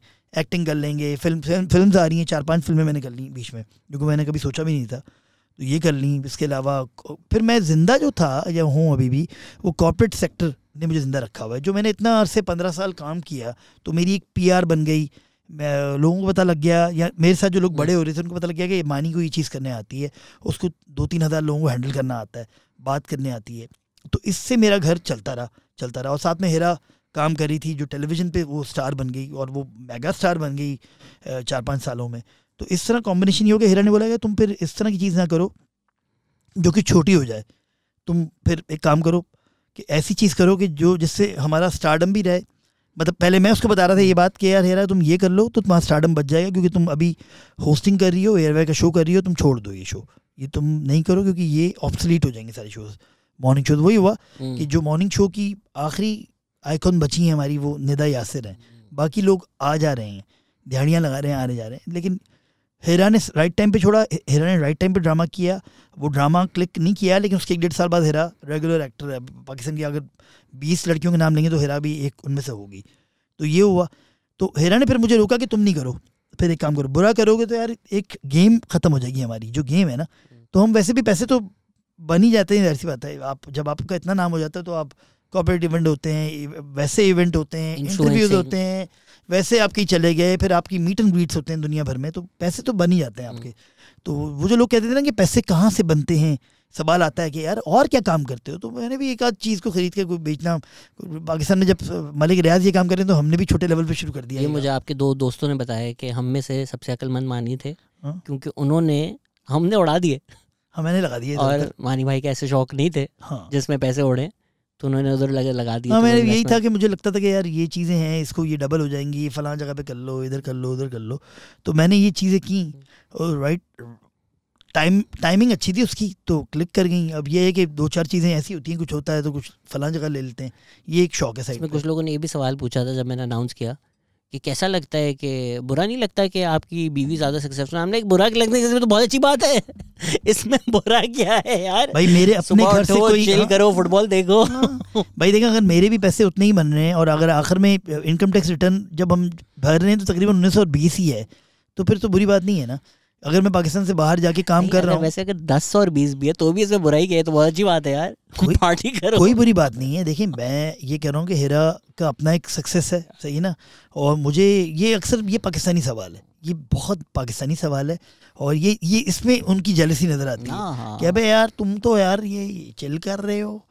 इसमें तुम्हारी गैरत नहीं जा रही। अबे गैरत के ताल्लुक इससे क्या हो गया बेसिकली भाई मेरी एक अपनी एक सेटिंग है एक अपना एक सिस्टम चल रहा है मेरा अपना एक हिसाब किताब है मेरा अपना एक घर है। अबे तू अपना घर देख भाई बैठ के तो तेरा घर चल रहा नहीं चल रहा। आप चले ऑलरेडी मानी है। हाँ? और फिर वो हेरा मानी बनी। हाँ। तो अगर कोई ऐसा है जिसका तो नहीं भी है अगर आई डोंट नो कौन कोई फ़िल्म स्टार है जिसके मियाँ नो बड़ी तो उस भाई उसमें उसको क्यों अब वो वो उसको बोले नहीं भाई तू सेलिब्रिटी बना। क्यों भाई? उसकी अपनी कुछ कोशिश की है। कुछ कोशिश की गई लोगों को कुछ बेगमात ने कोशिश की कुछ मियाँ ने कोशिश की लेकिन वो नहीं चल पाए। भाई ये टैलेंट बेस्ड काम है। आप क्रिकेटर बला के क्रिकेटर बाबर आज़म कमाल क्रिकेटर उनका एक भाई भी खेलता है। लेकिन वो ज़्यादातर यूट्यूब की वीडियोज़ ही बना रहा था उनकी बेसिकली वो इस लेवल का नहीं होगा ना जितना बाबर आज़म है। वैसे बात खेलता होगा। मियादाद थे उनके हम्म। एक भाई थे अनवर मियादाद वो भी बैंक वैंक खिला दिया था मियादाद ने उनको। लेकिन वो लेवल तो नहीं था ना उनका ज़ाहिर सी बात है। इमरान खान की भी भांजे भतीजे थी बाजिद खान। लेकिन वो लेवल तो नहीं था ना। पैसे Iqbal do want more water Abdullah पानी दो यार। तो हुआ ये था कि पाकिस्तान में ये समझा जाता है लोगों को कि यार ये नेपोटिज्म में भी जो है ना टैलेंट होना ज़रूरी है। अगर ये करीना कपूर या रणधीर कपूर ये लोग टैलेंटेड लोग हैं भाई। हम्म। और आलिया भट्ट अगर उसकी बेटी है तो टैलेंटेड भी होना चाहिए ना। लेकिन तुषार कपूर ने भी तो फ़िल्में की। तुषार कपूर ने नहीं की ना आगे फिर। नहीं चली ना। उसकी तो वो चली जिसमें वो बोल नहीं रहा। वो कर रहा है। तुषार कपूर एक टाइम था जिसको लग रहा था कि ये अगला शाहरुख खान है। ये लेकिन मतलब इस तरह मूवी आ भाई उसके अब्बा ने इतने नोट बना लिए कि उसको कुछ करने की ज़रूरत ही नहीं है। हाँ। क्या कंपनी चला रहा है शायद कोई। कंपनी बहन भी जो है एक बहन तो भाई वो तो सुपरस्टार वो तो नहीं लेकिन उसको ये हमारा मसला है। ये पाकिस्तानियत का मसला है कि भाई यार ये क्यों नहीं कुछ कर रहा? ये कहाँ चला गया? ये क्यों नहीं है भाई? नहीं कर रहा ख़त्म बात। जब करना होगा अभी फ़िल्में आ रही हैं देख लेना ना जाके। अभी मेरी फ़िल्म आ रही है जो मनी बैक गारंटी आ रही है ना ईद पे। देख लें जाके ख़त्म बात यार।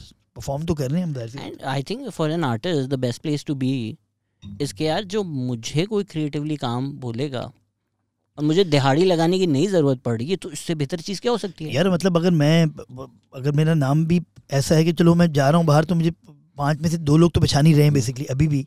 और मुझे जानते हैं, मेरे नाम से जानते हैं। तो यही एक बंदा चाहता है ना ज़िंदगी में, क्या चाहता है कि यार मैं मेहनत करूँ, काम करूँ, मेरा काम भी नज़र आ जाए और फिर मेरा नाम भी बन जाए। तो वो सब चीज़ें कर ली ना।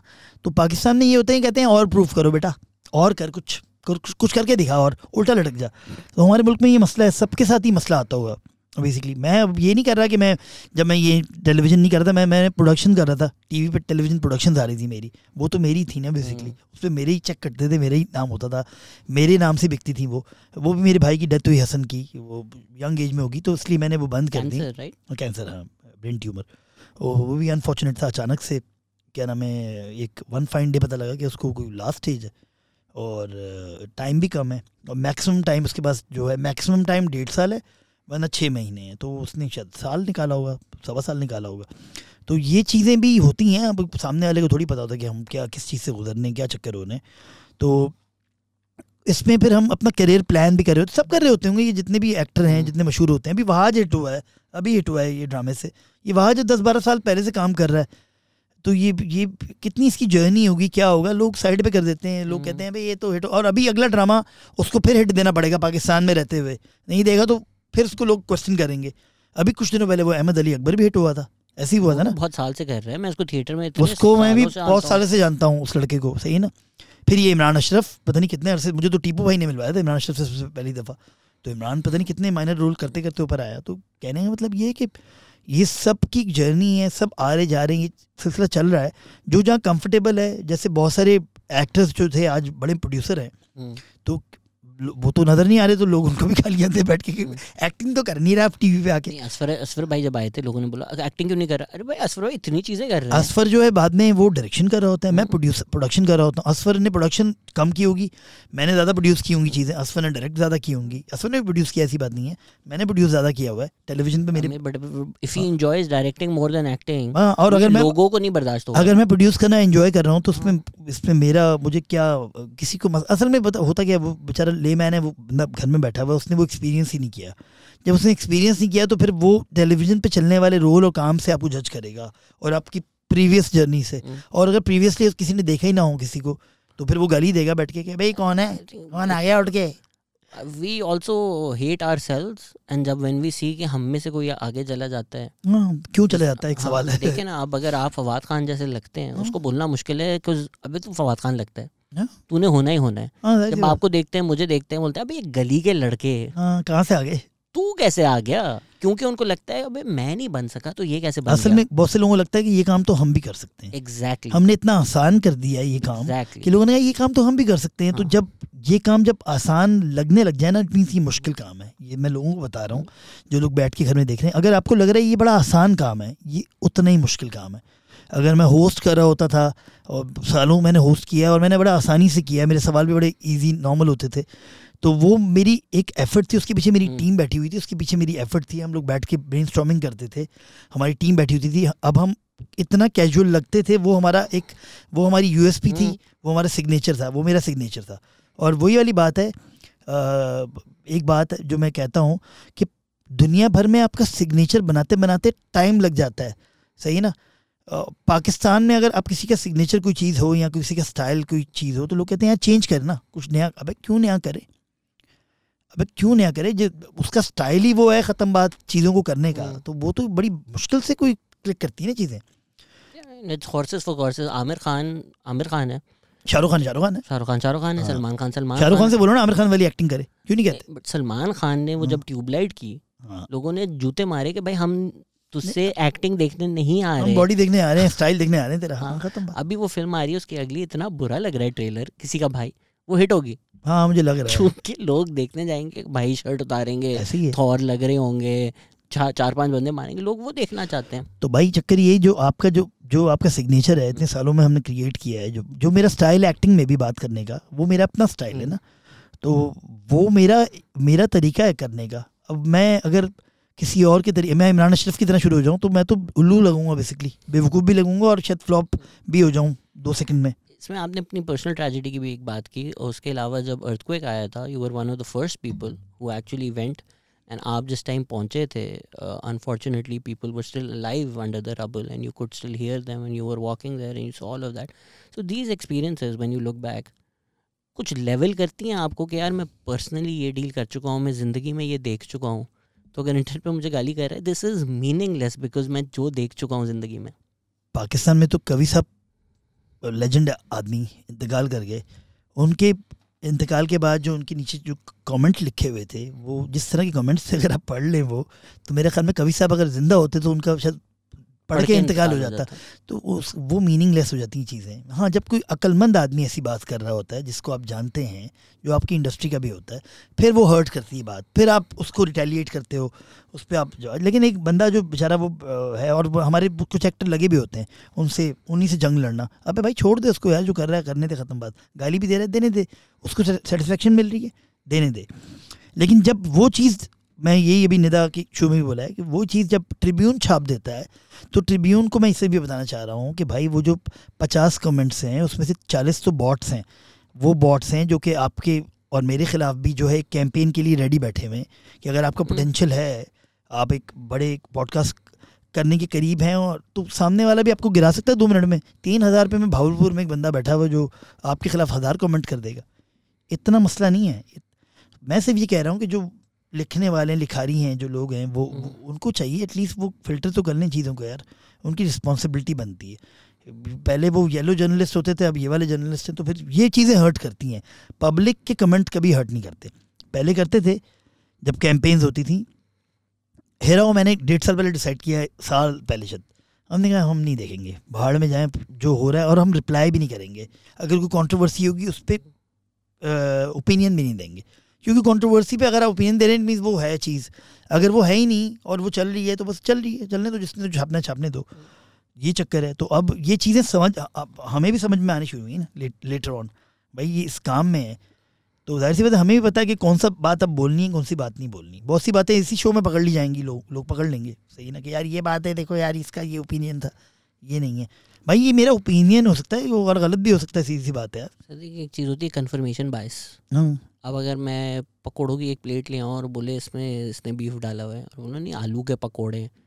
वो चालीस पकोड़े खोले और उसके बाद उसको एक बीफ की स्मेल आ जाए बोले देखा मैंने कहा था ना। हाँ, भाई हाँ। तू तू you are looking for it you are looking for it so if you are ये डेव शपेल का बहुत अच्छा कोट था। उसने बोला कि जब एक बहादुर आदमी गिरता है ना तो डरपोक लोगों से ज़्यादा खुशी किसी को नहीं होती। ऐसे है so I feel like a lot times in Pakistan people are waiting कि कोई तरक्की कर रहा होता है रहे इसको वेट बढ़ जाए मतलब हाँ। अभी Tabish I think is doing a great. Job उसने जियो पे शुरू ही किया था पहले शो आ रहे अबे कपिल शर्मा का अबे भाई करने हम्म। तो दो यार उसको let him I mean it's phenomenal what he is doing and वो। अपना नाम मनवा कर वहाँ पर आया है आप। उसको और बिल्ड करो जब हम कहते हैं ना हम स्टार नहीं बनने आप बनने तो दो यार आप उसको कपिल से बड़ा करो। आप जब इंटरनेट पे जाएँ इंडियंस बोले यार पाकिस्तानी तो इससे इतनी मोहब्बत करते हैं ये इतना अच्छा क्या है? नहीं them up. मैंने देखा उन लोगों के ऊपर ज़्यादा बैकलैश आता है जिनके ओपिनियंस होते हैं लाइफ में। अगर कोई एक्टर एक्टिंग कर रहा है तो उसके ऊपर कोई बैकलैश नहीं आएगा और फिर उसका ड्रामा हिट भी हो जाएगा अनफाइंड है और वो फिर ड्रामा फ्लॉप भी हो जाएगा अगले वाला और वो चिल कर रहा है। लेकिन जैसे ही उसके ओपिनियन आने शुरू होंगे फिर वो बैकलैश वाला सिस्टम स्टार्ट होता है। तो अगर आपके ओपिनियन किसी चीज़ के बारे में भी हैं किसी और आपके कपड़े कैसे भी हैं तो लोगों को इशू इशू है कि कम कम कपड़ों में इशू ज़्यादा कपड़ों में इशू है आजकल तो आप कुछ ना भी करें तो उस पर भी आ जाता है कि हाँ तू खामोश बैठा है ना जिस तरह आई थिंक शाहीन आफरीद ने फ़लस्तीन पे कर दिया था हाँ। उसने बोला अब तू पाकिस्तान में तो कुछ नहीं बोलता तू हाँ। उस पर गालियाँ की गाली वो जो पूरी मोरक्को की टीम ने फ़लस्तीन के झंडे उठाए हुए थे तो वो क्या था? वो कतर में। बट वो शाहीन पे ये था ना कि तुम पीटीआई के टाइम तो खामोश थे तुम फ़लस्तीन पे बोल यार ये तो समझ से बाहर है ना ये एक ऐसी जंग है पाकिस्तान में हो रही है जिसका कोई एंड नेवर एंडिंग जंग है। हम्म। इसका कोई हासिल नहीं है। मैं दस साल बाद खुद ही हंस रहे होंगे एक दूसरे पे लोग। लेकिन जब तक बहुत जनरेशन तबाह हम्म। हो चुकी होगी मेंटली डू फील लाइक कि 2005 से जो अर्थक्वेक का मैंने भी ज़िक्र भी किया पहले बताइए हाँ अर्थक्वेक अर्थक्वेक पे मैं जब पहुँचा जब सुबह अर्थक्वेक आया सुबह सुबह मैं सुबह ही उठ जाता हूँ मेरी आदत है शुरू शुरू से अब तक कि सुबह आठ बजे सात बजे उठ जाता हूँ। तो मैंने जब टीवी लगाया तो टिक, टिकर लग रहे थे कि अर्थक्वेक आ गया। मैंने हो गया अर्थक्वेक इतना भी क्या हो गया? बेसिकली आता ही रहता है कि वहाँ टूट फूट हुई वो हम्म। वगैरह। तो मुझे फ़ोन आ गया ए आर वाई से। उस वक्त असफर भी वहाँ होता था लेकिन असफर उस वक्त मैं हमें सो रहा था तो ए वाई से फ़ोन आया कि भाई बहुत बर्बादी होगी तकरीबन आधा पाकिस्तान एक तरफ़ से तो टूट ही गया बिल्कुल ख़त्म हो गया है और डिसकनेक्ट हो गया और अभी इंटरनेट भी वहाँ ख़त्म हो गया फैसिलिटीज़ फ़ोन वोन की जो थी। तो मुझे थोड़ा परेशानी हुई मैंने अपने घर वालों को बताया उन्होंने कहा नहीं यार यहाँ तो नॉर्मल चल रहा है हम्म। जियो वियो सब पे। खैर उन्होंने मुझे बोला कि आपकी फ़्लाइट हम करवा रहे हैं असफर का फ़ोन आया कि तुझे मैं भेज रहा हूँ। आप कराची में थे? मैं कराची में था उस वक्त उसने कहा कि एक काम करते हैं तुझे एहसन लखानी हमारे एक दोस्त होते हैं नहीं आप जानते नहीं जानते उनको उनको वो प्रोड्यूसर थे मेरे और एक कैमरे के साथ भेज देता हूँ। हमने कहा, भेज दो, क्योंकि मैं उससे पहले भी यही कर रहा था रोड शो मेरा, क्या नाम है मेन वेपन था। तो मैंने यहाँ चले जाता हूँ। मैं जब उतरा हूँ, इस्लामाबाद तो मैं मागला टावर्स गया हूँ तो वो बिल्कुल लेटा हुआ था नीचे। मैंने कहा, यार, ये तो ख़त्म हो गया मागला टावर्स तो वहाँ से फिर मुझे वो हुआ, मैंने कहा, नहीं, बहुत फिर लोगों ने बताया कि भाई ऐसा खौफनाक जल्जला था। और फिर हम वहाँ से, हमने कहा कि कौन सी सबसे ज़्यादा इफेक्टेड जगह तो पता चला कि बालाकोट। और मुजफ्फराबाद ये तो ख़त्म हो गए हम्म। क्योंकि कुछ लोग जो वहाँ से निकले और भाग गए जो आ गए उन्होंने बोला कि फ्लैट हो गया।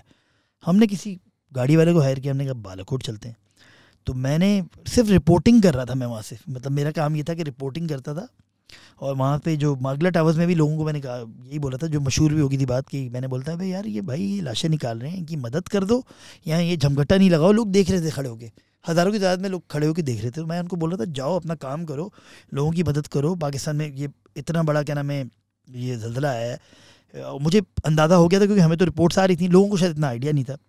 पहले दिन सिर्फ़ इस्लामाबाद की खबर आई थी तो तो अच्छा और वो लोग उस पर कॉन्स्परेसी बना रहे थे हमारी कौम माशाल्लाह से कॉन्स्परेसी ये थी कि सुबह सुबह लोग कम कपड़ों में जो थे वो निकले उनकी लाशें निकली वो क्या कर रहे थे इतने कोई बेवकूफ़ और सस्ते लोग हैं हम लोग। अबे भाई सुबह सुबह लोग नहा भी रहे होते होंगे। सुबह सुबह ऑफ़िस वीक डे था ऑफ़िस भी जा रहे होंगे। रमज़ान था तो क्या नहाएँगे नहीं क्या बैठ बैठ के क्या? सही ना उसमें अगर लाशें निकल रही थी ये लोगों की सोच थी कि ये बिल्डिंग ही करप्ट थी। यहाँ से तो स्टार्ट हुई थी हमारी सोच हम्म। कि यहाँ पे दो नंबरी हो रही थी कोई इसलिए ये बिल्डिंग गिर गई। बाकी इस्लामाबाद पिंडी बच गया। बाकी बिल्डिंगें भी उनकी जो थी वो फिर बाद में गिरा दी गई थी कुछ बिल्डिंगें थी। मतलब वो सही नहीं बनी हुई थी जो भी था। हम्म। हमारी सोच ये थी तो अल्लाह का शुक्र है उस वक्त मेरी सोच जब भी ऐसी नहीं थी। मैंने कहा नहीं यार ये तो ऐसा नहीं है ये वो वगैरह बेचारी कोई औरत या कोई मर्द बेचारा जो सुबह नहा ही रहा होगा या कम कपड़े पहन के सो रहा होगा यार मतलब इसमें क्या मसला है? आप लोगों के बेडरूम में भी साथ में क्या नाम है पूरे कपड़े बना के सोओगे क्या? कुछ कर भी रहे थे तो मियाँ बीवी भी तो अबे मियाँ बीवी होंगे फैमिली बिल्डिंग हाँ, कुछ कुछ हो रहा होगा। फैमिली बिल्डिंग थी फैमिली हाँ। ही निकली थी। तो उनकी आवाज़ें फिर आनी शुरू हुई क्योंकि हम वो जब ऊपर चढ़ते थे तो नीचे से लोग दबे हुए थे तो मेरे लिए तो मुझे समझ नहीं आ रही थी कि करूँ क्या। फिर जब एक एक करके लोग निकलते थे तो मुझे अच्छा लगता था कि यार कोई बच रहा है। जब मैं बालाकोट एक बंदे के साथ अच्छा मज़े की बात है, जिसकी हमने गाड़ी हायर की, वो वो बंदा था जो कि तीन दिन गाड़ी चलाने के बाद सोया था। दुनिया का खौफनाक तरीन जल्जला उसको पता ही नहीं चला, क्योंकि वो जिस जगह रुका हुआ था, वो बिल्डिंग नहीं गिरी थी। हिलती रही कहता, मुझे तो पता ही नहीं चला, मुझे तो दो घंटे बाद किसी ने बताया कि जल्जला आया था। मतलब वो इतनी पक्की नींद सो रहा था बच्चा। तो वही शेर का बच्चा हमें लेके जा सकता था बालाकोट। उसने कहा, चलें यार, क्या होता है? तो हम बालाकोट गए, बालाकोट से कुछ किलोमीटर पहले उतरे। वहाँ पे कुछ लोग थे जो कराची से ही ज़ाहिर सी बात आ रहे थे, क्योंकि लोगों को पता लग गया था दबा हो गया। तो उन्होंने बोला कि हमारा गाँव है, मानी भाई है वो वगैरह, आप चलें। तो हमें पता कितने किलोमीटर तो हमने पैदल चल के वहाँ पहुँचे थे। जब हम पहली दफ़ा पहुँचे तो एक एक स्कूल था जो कि, जिसकी सिर्फ़ छत थी और नीचे ज़मीन थी, और नीचे से आवाज़ें आ रही थी लड़कियों की बेसिकली तो मुझे तो समझ नहीं आई क्या करूँ। क्या कर सकते थे वहाँ पे? तो मैंने कहा, यार, इसका कुछ करें, कहता है, दो तीन लोग सामने बैठे हुए थे स्कूल के, क्योंकि वहाँ अभी तक कोई पहुँचा ही नहीं था। तो बालाकोट, मुझे याद पड़ रहा है, मैं सबसे पहला बंदे था जो कि मैं पहुँचा हूँ, जो मैं हमेशा बताता भी हूँ। तो बालाकोट में फिर मैंने देखा कैसे लोग बैठे हुए हैं, जो लोग बाहर बैठे हुए थे, क्योंकि गाँव देहात ऐसे जो छोटे शहर होते हैं, वहाँ पे लोग जल्दी उठ जाते हैं। तो ज़्यादातर बच्चे स्कूल में थे उस टाइम पे, जो लोग जितनी हलाकतें हुई थी, स्कूल में हुई थी। कुछ लोग बच भी गए थे कुछ लोग दब के बेचारे मर गए थे कुछ लोगों की लाशें निकाल ली थी कुछ लोगों को ज़िंदा निकाल लिया था। तो बड़ा और कुछ लोगों को वैसे ही दफना दिया था उन्होंने एक पॉइंट पे जाके क्योंकि वो ताफुन उठना शुरू हो जाता है इंसानी बॉडी से जो उठता है और वो उसकी स्मेल जो होती है वो एक अलग ही होती है। तो मतलब मैं वहाँ दो दिन था और दूसरे दिन ही जो है जब इंसान जब वो होता है तो मैं डिकम्पोज होता है तो फिर उसके बाद आपकी जो स्मेल होती है वो किसी जानवर की उससे ज़्यादा होती है। तो मुझे तो जब पता लगा कि इंसान की बॉडी में ज़्यादा मुझे तो मुझे नहीं आइडिया था बेसिकली कि ये होगा। एक पॉइंट पे जाके फिर हम बाला, वहाँ से मुजफ्फराबाद गए, वो पूरा ख़त्म हो चुका था। मतलब एक अजीब, मुझे तो याद है एक वो वहाँ पे कोई लूट मार हुई, एक स्टोर में लूट मार हो रही थी, ये बालाकोट में ही। तो एक बच्ची, लड़की थी उसके हाथ में, दो बोतलें थी। मुझे प्यास लग रही थी, मैंने यार, मुझे, मैंने ऐसा लखानी बोला, मैं प्यास लग रही कहता यार, यहाँ से किसी पकड़ते हैं पानी।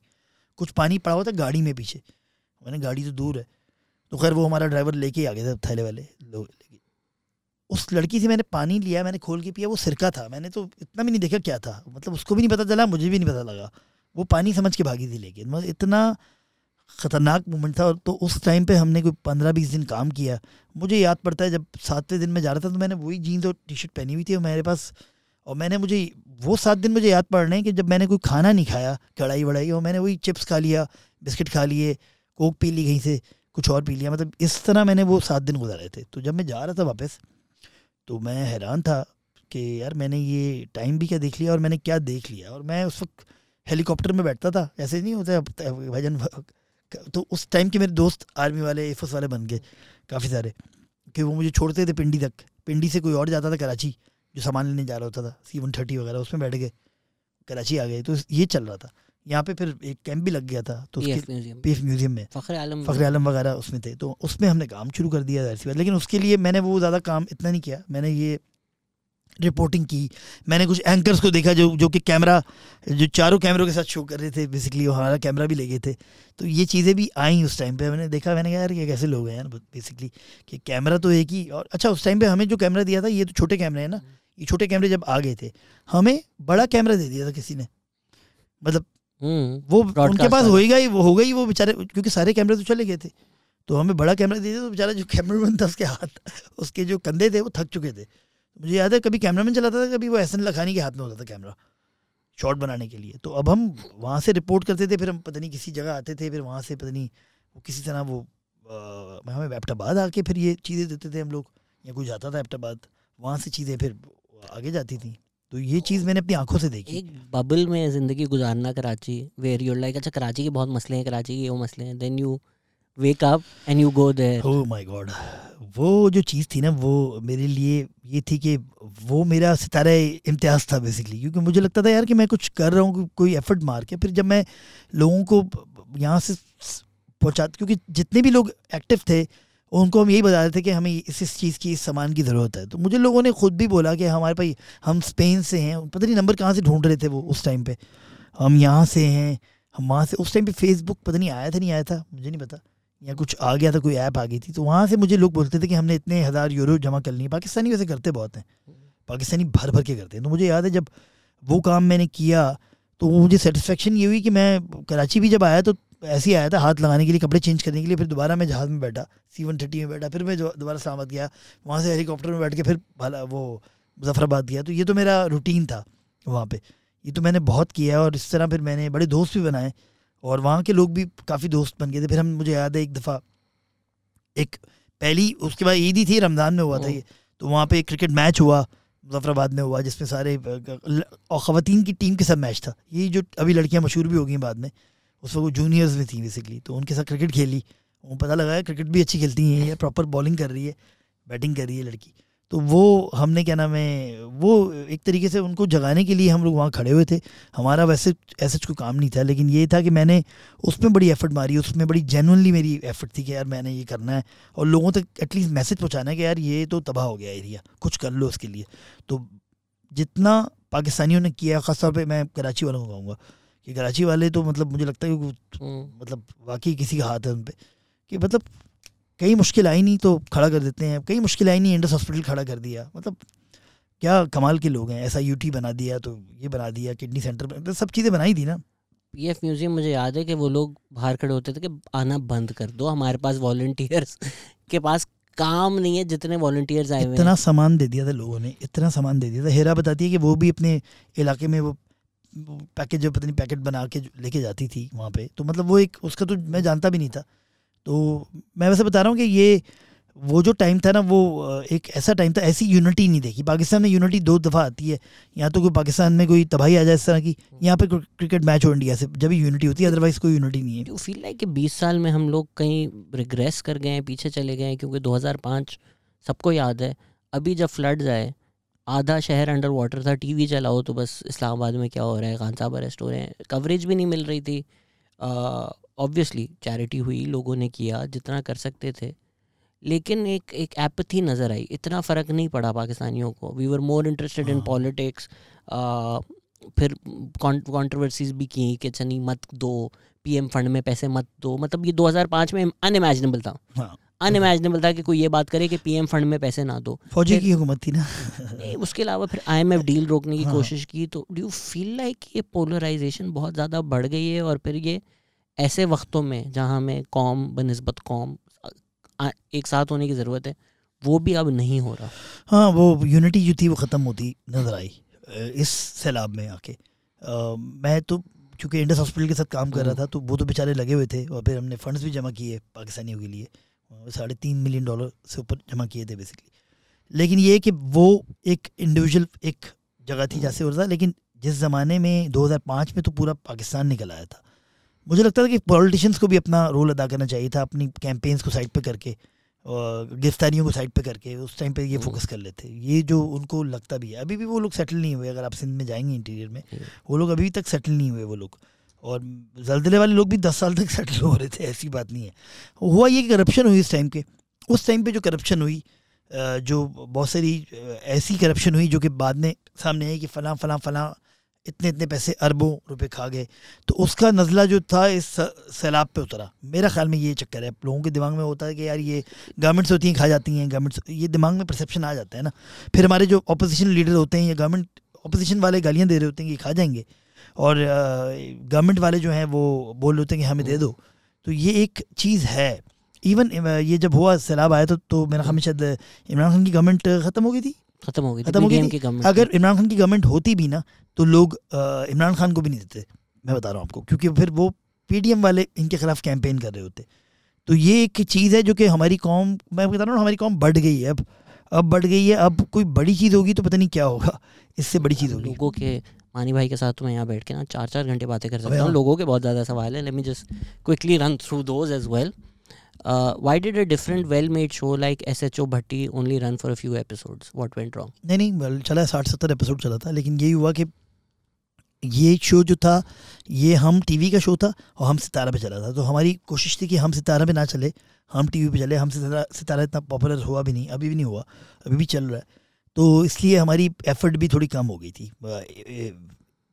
इनिशियली ये हम टीवी का शो था जिन्होंने हमसे बात की थी खालिक वगैरह ने। लेकिन वो फिर वहाँ चला तो इसलिए हमारी एफर्ट हमारी इतनी वो क्या नाम है हमने कम कर दिया। How does he feel about doing serious roles I feel like Mani भाई can do great stuff serious dramatic characters किया है मैंने यकीन का सफ़र किया था बड़ा मशहूर हुआ था फिर मैंने दो तीन चीज़ें और भी की थी। लेकिन ये है कि अब वही है कि अपने आप को इवॉल्व करने वाली बात है कि कहाँ तक हम जा सकते हैं।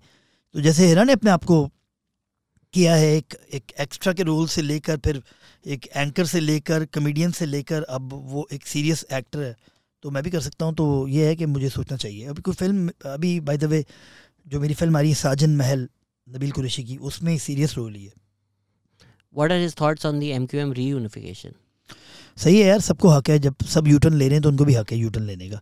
मेरा ख्याल में अगर शहर के लिए अच्छा है तो बेहतर है क्योंकि किसी और ने कुछ किया नहीं तो अगर एम क्यू एम ही कर रही थी बेशक जिस तरह भी कर रही थी, टेढ़े तरीके से, सस्ते तरीके से तो अगर वो रिफाइंड हो गए हैं अगर वो, उन्होंने अपना ब्रांड चेंज कर लिया है, अगर वो थोड़े से क्या नाम है बेहतर तरीके से कर सकते हैं तो हमें कर लेना चाहिए। मुझे कोई मसला नहीं है। क्योंकि जब सबने ही अपने आदर्श चेंज कर लिए, जब इमरान खान भी हर चीज़ में चेंज कर लेते हैं, जब नवाज़ शरीफ भी सकून में बैठे हुए हैं तो यार ये क्यों ये क्यों बस मिस करें?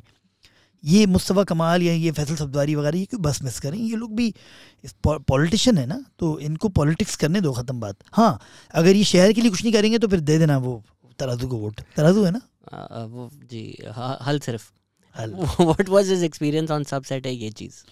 सबसेट है वाज माय क्या नाम है मतलब ड्रीम प्रोजेक्ट क्योंकि मेरा ये था कि मैं उससे मशहूर हुआ प्रॉपरली मैं बॉबी के रोल से मशहूर हो। गया और आ, मेरी बड़ी असफर का तो ये आइडिया था लेकिन इनपुट मेरी बड़ी होती थी उसके अंदर। मतलब जो मेरे बारे में मशहूर है ना कि मैं इवन ये ये टीम जो है मेरी क्या नाम है मनी बैक गारंटी की टीम में क्योंकि कुछ लोग कहते हैं कि मानी बहुत वो करता है कि इसके अंदर यूँ कर लें यूँ कर लें। क्योंकि मुझे पता मुझे आइडियाज़ आते हैं। मैं आपके साथ ही बैठना शुरू करूँगा आपको भी बोलना शुरू कर दूँगा भाई ये कर ले इसको यूँ कर ले। तो हो सकता है अगर आप अकलमंद हो तो दो तीन चीज़ें उठा ही लेंगे। हाँ यार इसको मैं यूँ कर सकता हूँ। मेरे साथ ये मसला है। तो इसी तरह सबसेट में मेरा ये था कि जब मैंने देखा कि जब असफर एक क्रिएटिव आदमी है और मैं भी कंटेंट क्योंकि इनिशियली वो लिखा जाता था पाँच छः एपिसोड तक फिर असफर ने कहा भाड़ में गया लिखना हम इम्प्रोवाइज करेंगे।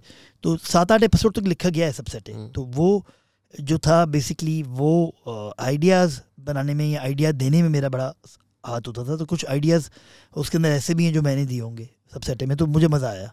वो आपका था ना वो? हाँ। स्क्रैच वाला। स्क्रैच वाला भी और भी बहुत सारी चीज़ें जो कि अबे भाई भाई किसी ने स्क्रैच मार दी। कौन था? शायद था। शायद चिपकू शायद चिपकू। Danish Nawaz. Why does he think what what does he think we are lacking in acting in Pakistan ये जितने भी कर रहे हैं। नाम लिए बगैर। हाँ, नहीं अच्छे सही है यार अब अब यही चल रहा है तो ये भी ना करें बेचारे क्या घर में बैठ जाए। तो वो बेचारे कर रहे हैं मैं बता रहा हूँ मैं वहाज की मिसाल दे रहा था दस बारह साल से तो वो भी काम कर रहा होगा। छोटे मोटे चैनल्स में भी उसने काम किया होगा। अब जाके उसका सुपर हिट ड्रामा हो गया। तो कितनी उसकी जर्नी होगी बेचारे की? पीछे तो हम देख ही नहीं रहे ना। तो अगर यही अवेलेबल लेकिन एक्टर्स का बस मुझे ये होता है एंकर्स में और क्या नाम है कमेडियंस को फ़ायदा ये होता है कि वो शायद क्रिएट करते हैं अपना तुम अपना कथारसिस जो है जो तुम ये हम्म। कर रहे हो हो सकता है तुम्हारा ये रेल ना हो और तुम्हारा रेल स्टैंड अप हो तो तुम अपना भड़ास वहाँ जाके निकाल सकते हो। एक्टर्स बेचारे कहाँ निकालेंगे समझ नहीं आएगी। वो थोड़े पोलिटिकल होने की कोशिश करते हैं फिर उन पर बैकलैश आता है उनकी फट जाती है वो साइड पर हो जाते हैं। तो ये थोड़ा मसला है। हमें एक लीवरेज है आवाम की तरफ़ से कि अबे ये तो है ही दो नंबर अबे ये तो है ही घटिया। हम हम तो गाली से स्टार्ट हो रहे हैं ना। तो हमें थोड़ा ज़्यादा मौाक़े हैं अपने आप को एक्सप्रेस करने के मुख्त जगहों पर खौफ में रहते हैं बेचारे। हाँ हम थोड़ा कम खौफ में। I remember he made a short film for Hum T V can't remember what it was called but it was clearly inspired by film like Pulp Fiction and Lock Stock and Two Smoking Barrels ask him about why people aren't making and effort इस तरह की फ़िल्में और क्यों नहीं बन रही? यार चक्कर ये कि हम तो इंस्पायर्ड होते थे जो ये कहते थे ना जो अभी हमारे चैनल हेड्स बैठे हुए हैं कि तुमने वो देखा तुमने साइनफील्ड देखा तुमने वो देखा तो हमने उस वक्त देखा नहीं हुआ था कुछ भी। तो हमने तो कुछ कुछ चीज़ें देखी हुई थी बाद में ये सब देख लिया। और बाद में मेरी इंस्पिरेशन भी वो क्या नाम है वुडी एलन भी पसंद है मुझे साइनफील्ड भी पसंद है मुझे वो लाई डेविड्स तो बहुत ही पसंद है मेरा तो ऑल टाइम फेवरेट है वो। तो उसका कर्ब योर एंथुसिज्म जो है मेरा फेवरेट है। तो ऐसी चीज़ें हम बनाने की कोशिश करते हैं लेकिन मार्केट बकौल जो हेड्स बैठे हुए चैनल के जो लेजेंड्स हमारे बैठे हुए हैं अभी कल भी हमें के साथ थे वो कहते हैं यार मार्केट नहीं चाहती ये देखना। अच्छा पचासों ड्रामा बनाने के बाद उनका जो सक्सेस रेट है वो एक का है। भाई अगर तू पचास में से थर्टी फाइव हिट हैं तो फिर तो हम बोलेंगे तू चैंपियन है। जब पचास में से एक हिट है हम्म। एक दो बोल आ रहा है एक मेरे पास तुम आ रहा है एक ये अभी ड्रामा आ रहा है वहाज का ड्रामा एक वो आ, क्या नाम है उसका ड्रामा अहमद अली अकबर का ड्रामा आ रहा था तो इट मीन्स एक है ना पचास में से एक का रेशियो में तो इट मीन्स आप भी एक्सपर्ट नहीं हो। यानी कि अगर आप हेड बैठे हो तो आपको भी नहीं पता इसका मतलब है ये फिर चल सो चल हो रहा है। तो हम जब बनाते थे चीज़ें तो ऐसी बात नहीं जब हम बना रहे थे तो चल भी रही थी। दानिश नवाज़ भी बेचारा अपनी एफर्ट मार रहा था वहाँ से हम्म। हम भी कर रहे थे। लेकिन फिर उसके बाद एक पॉइंट आया कि वो चीज़ें कॉमेडी तो ख़त्म हो गई। और कॉमेडी किसके लिए बचा के रखी है इन्होंने मज़े की बात है रमज़ान के लिए। जो सबसे अकीदत का इबादतों का महीना है उसके लिए कॉमेडी रख ली है इन्होंने। और बाकी दिनों में ये सीरियस काम करते हैं। ग्यारह महीने सीरियस एक महीने कॉमेडी अब ये हो गया। I remember when I was a kid, he came to our village in interior KP, did a live Tapal truck show. Ask him about that experience. हाँ टपाल की एक कैंपेन थी जो कि चाबी की तलाश थी। नहीं टपाल की थी खुशी के लम्हात टपाल फैमिली मिक्सर के साथ जो मैंने और मैंने की थी शादी से बिल्कुल पहले। उस टाइम पे मैं फ़ोन पे होता था हेरा के साथ। तो वो कैंपेन की थी जिसके अंदर हम पूरे पाकिस्तान में जाते थे। उससे पहले मैंने सुप्रीम की भी एक कैंपेन की थी चाबी की तलाश। उसमें हमने घर निकाला था किसी का। और मैंने देखा था कि लोगों की कितनी खुशियाँ होती हैं जब एक गाँव में किसी की गाड़ी निकल आती है बाकायदा ढोल। मतलब मैंने वो देखा था ये सचमुच में ही होता है। वो मुझे लगता था कमर्शियल में ऐसी झूठ बोलते हैं कि वो ढोल डपे और क्या नाम है घोड़े जा रहे हैं लोग नाच रहे हैं। वो सचमुच में ही जब गाँव में किसी की गाड़ी निकली करोला तो वाकई लोग ऐसे हुए। तो ये सब चीज़ें मैंने की हैं और टपाल का कैंपेन वो एक्सपीरियंस अच्छा था। ये कैंपेन्स मैं करता हूँ तो मैं कनेक्टेड रहता हूँ इंटीरियर सिंध पंजाब के इतना कुछ आप कर चुके हैं hopefully we can have you back to discuss all of those let's end it with this question I would be grateful if you could list five rules of his life to which he attributes his success success के पाँच rules मेरे ये हैं कि दिल के करीब जो चीज़ें कर दो। अच्छा दिमाग में जो चीज़ आ रही हो और दिल ना मान रहा हो। ना करो। ना करो। क्योंकि आजकल के ज़माने से अनलेस पैसे बहुत अच्छे मिल रहे पैसे बहुत अच्छे मिल रहे पैसे बहुत अच्छे मिल रहे कर दो।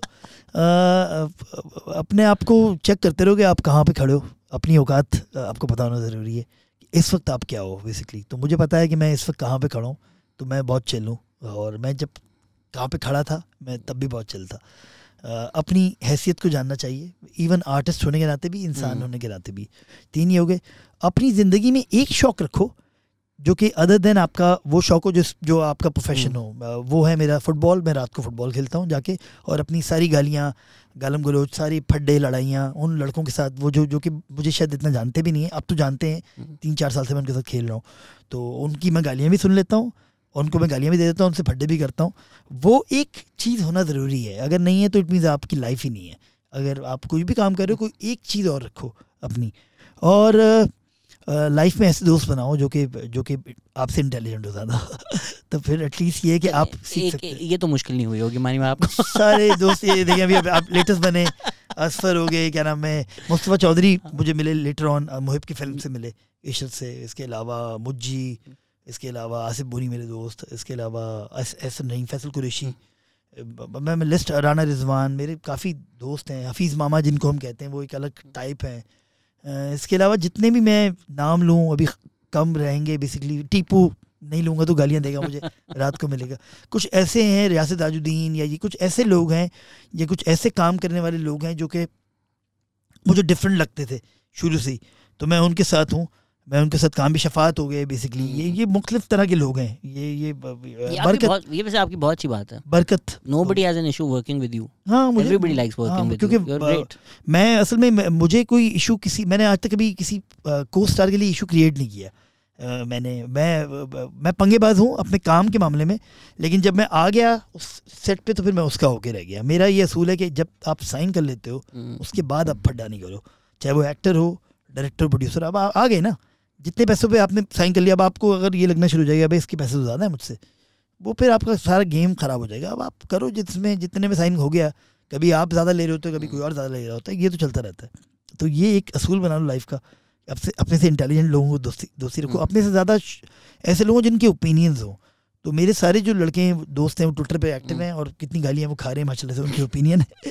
सही है ना? ट्विटर पे मैं इतना एक्टिव नहीं हूँ बाय द वे ये भी वैसे एक बहुत अच्छी बात है कि आजकल हम लोग ना सिर्फ़ एक इंसान को उसकी राय तक महदूद रख देते हैं। आपके और मेरे हज़ार इख्तलाफात होंगे। लेकिन हमें इतना मज़ा आता है जब हम मिलते हैं मतलब maybe a lot of people who listing would be like wait Mani भाई और शहजाद दोस्त हैं? हाँ हाँ हाँ ये तो ये बातें करती हैं बातें। करती भाई वो हमारी राय है।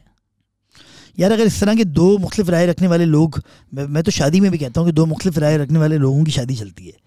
एक ही तरह की राय रखने वाले लोग जो होते हैं ना वो एक पॉइंट पे जाकर उनका फड्डा हो जाता है। वो फिर एक ही पार्टी को सपोर्ट एक ही पार्टी सपोर्ट करते हैं। नहीं हीरा को मैंने करवाया ना कितने दिन तक मुख्तलिफ़ पार्टी को सपोर्ट हाँ। नहीं अब हीरा ने बोल दिया भाई तू जिस पार्टी में भी जा तेरी पार्टी मैं अपनी पार्टी करूँगी मैं टेलीविज़न पे काम कर रही हूँ।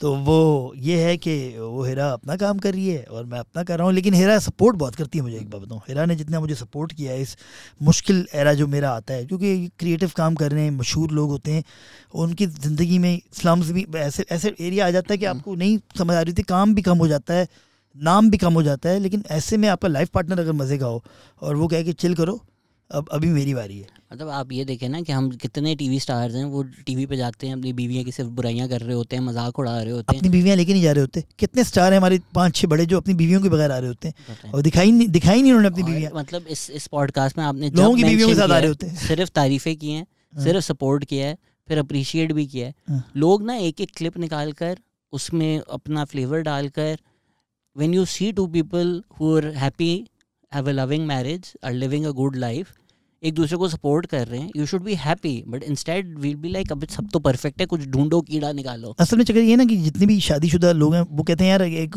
टिप दे दें। मैंने कहा टिप तो कोई नहीं ऐसी पंद्रह साल हो गई मेरी शादी को आज by the way full full पंद्रह थैंक यू लेकिन ये मैं टिप ये है कि जो औरत को जो करना है ना चाहे वो आपकी बहन हो बेटी हो अम्मा हो बीवी हो भाभी हो आप उसको एक दफ़ा ट्राई करने दो उस चीज़ को करने की। भाई वो बुरी होगी ना नहीं करेगी।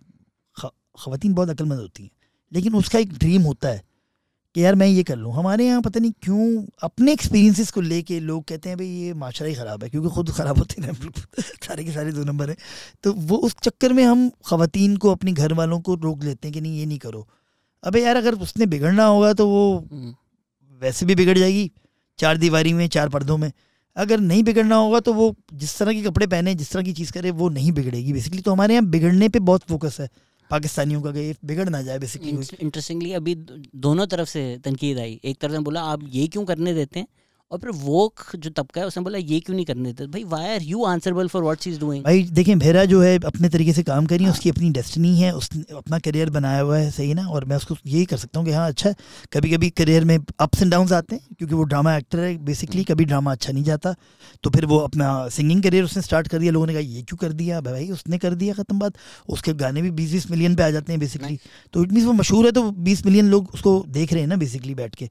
तो सही है वो उसको करने दो ख़त्म बात। और वो जब वो कामयाब हो रही है तो जब भी वो एक एक, एक स्टेप आगे ले रही है। हाँ ये बात अक्लमंदी वाली है कि वो मेरी बीवी होने के बाद मैं उसको मशवरा अच्छा दे देता हूँ कि यार कर लो ये ये कर लो हेरा अब ये कर लो अब ये नहीं करो अब ये छोड़ दो ये कर लो ये मैं इसको मशवरा देता रहता हूँ। ये चीज़ आती रहती अभी आपने हमें भी ज़िंदगी में बहुत अच्छे मशवरे दिए। I learn lot I always do and I I sit with you thank you so much Mani भाई and thank you for listening take care bye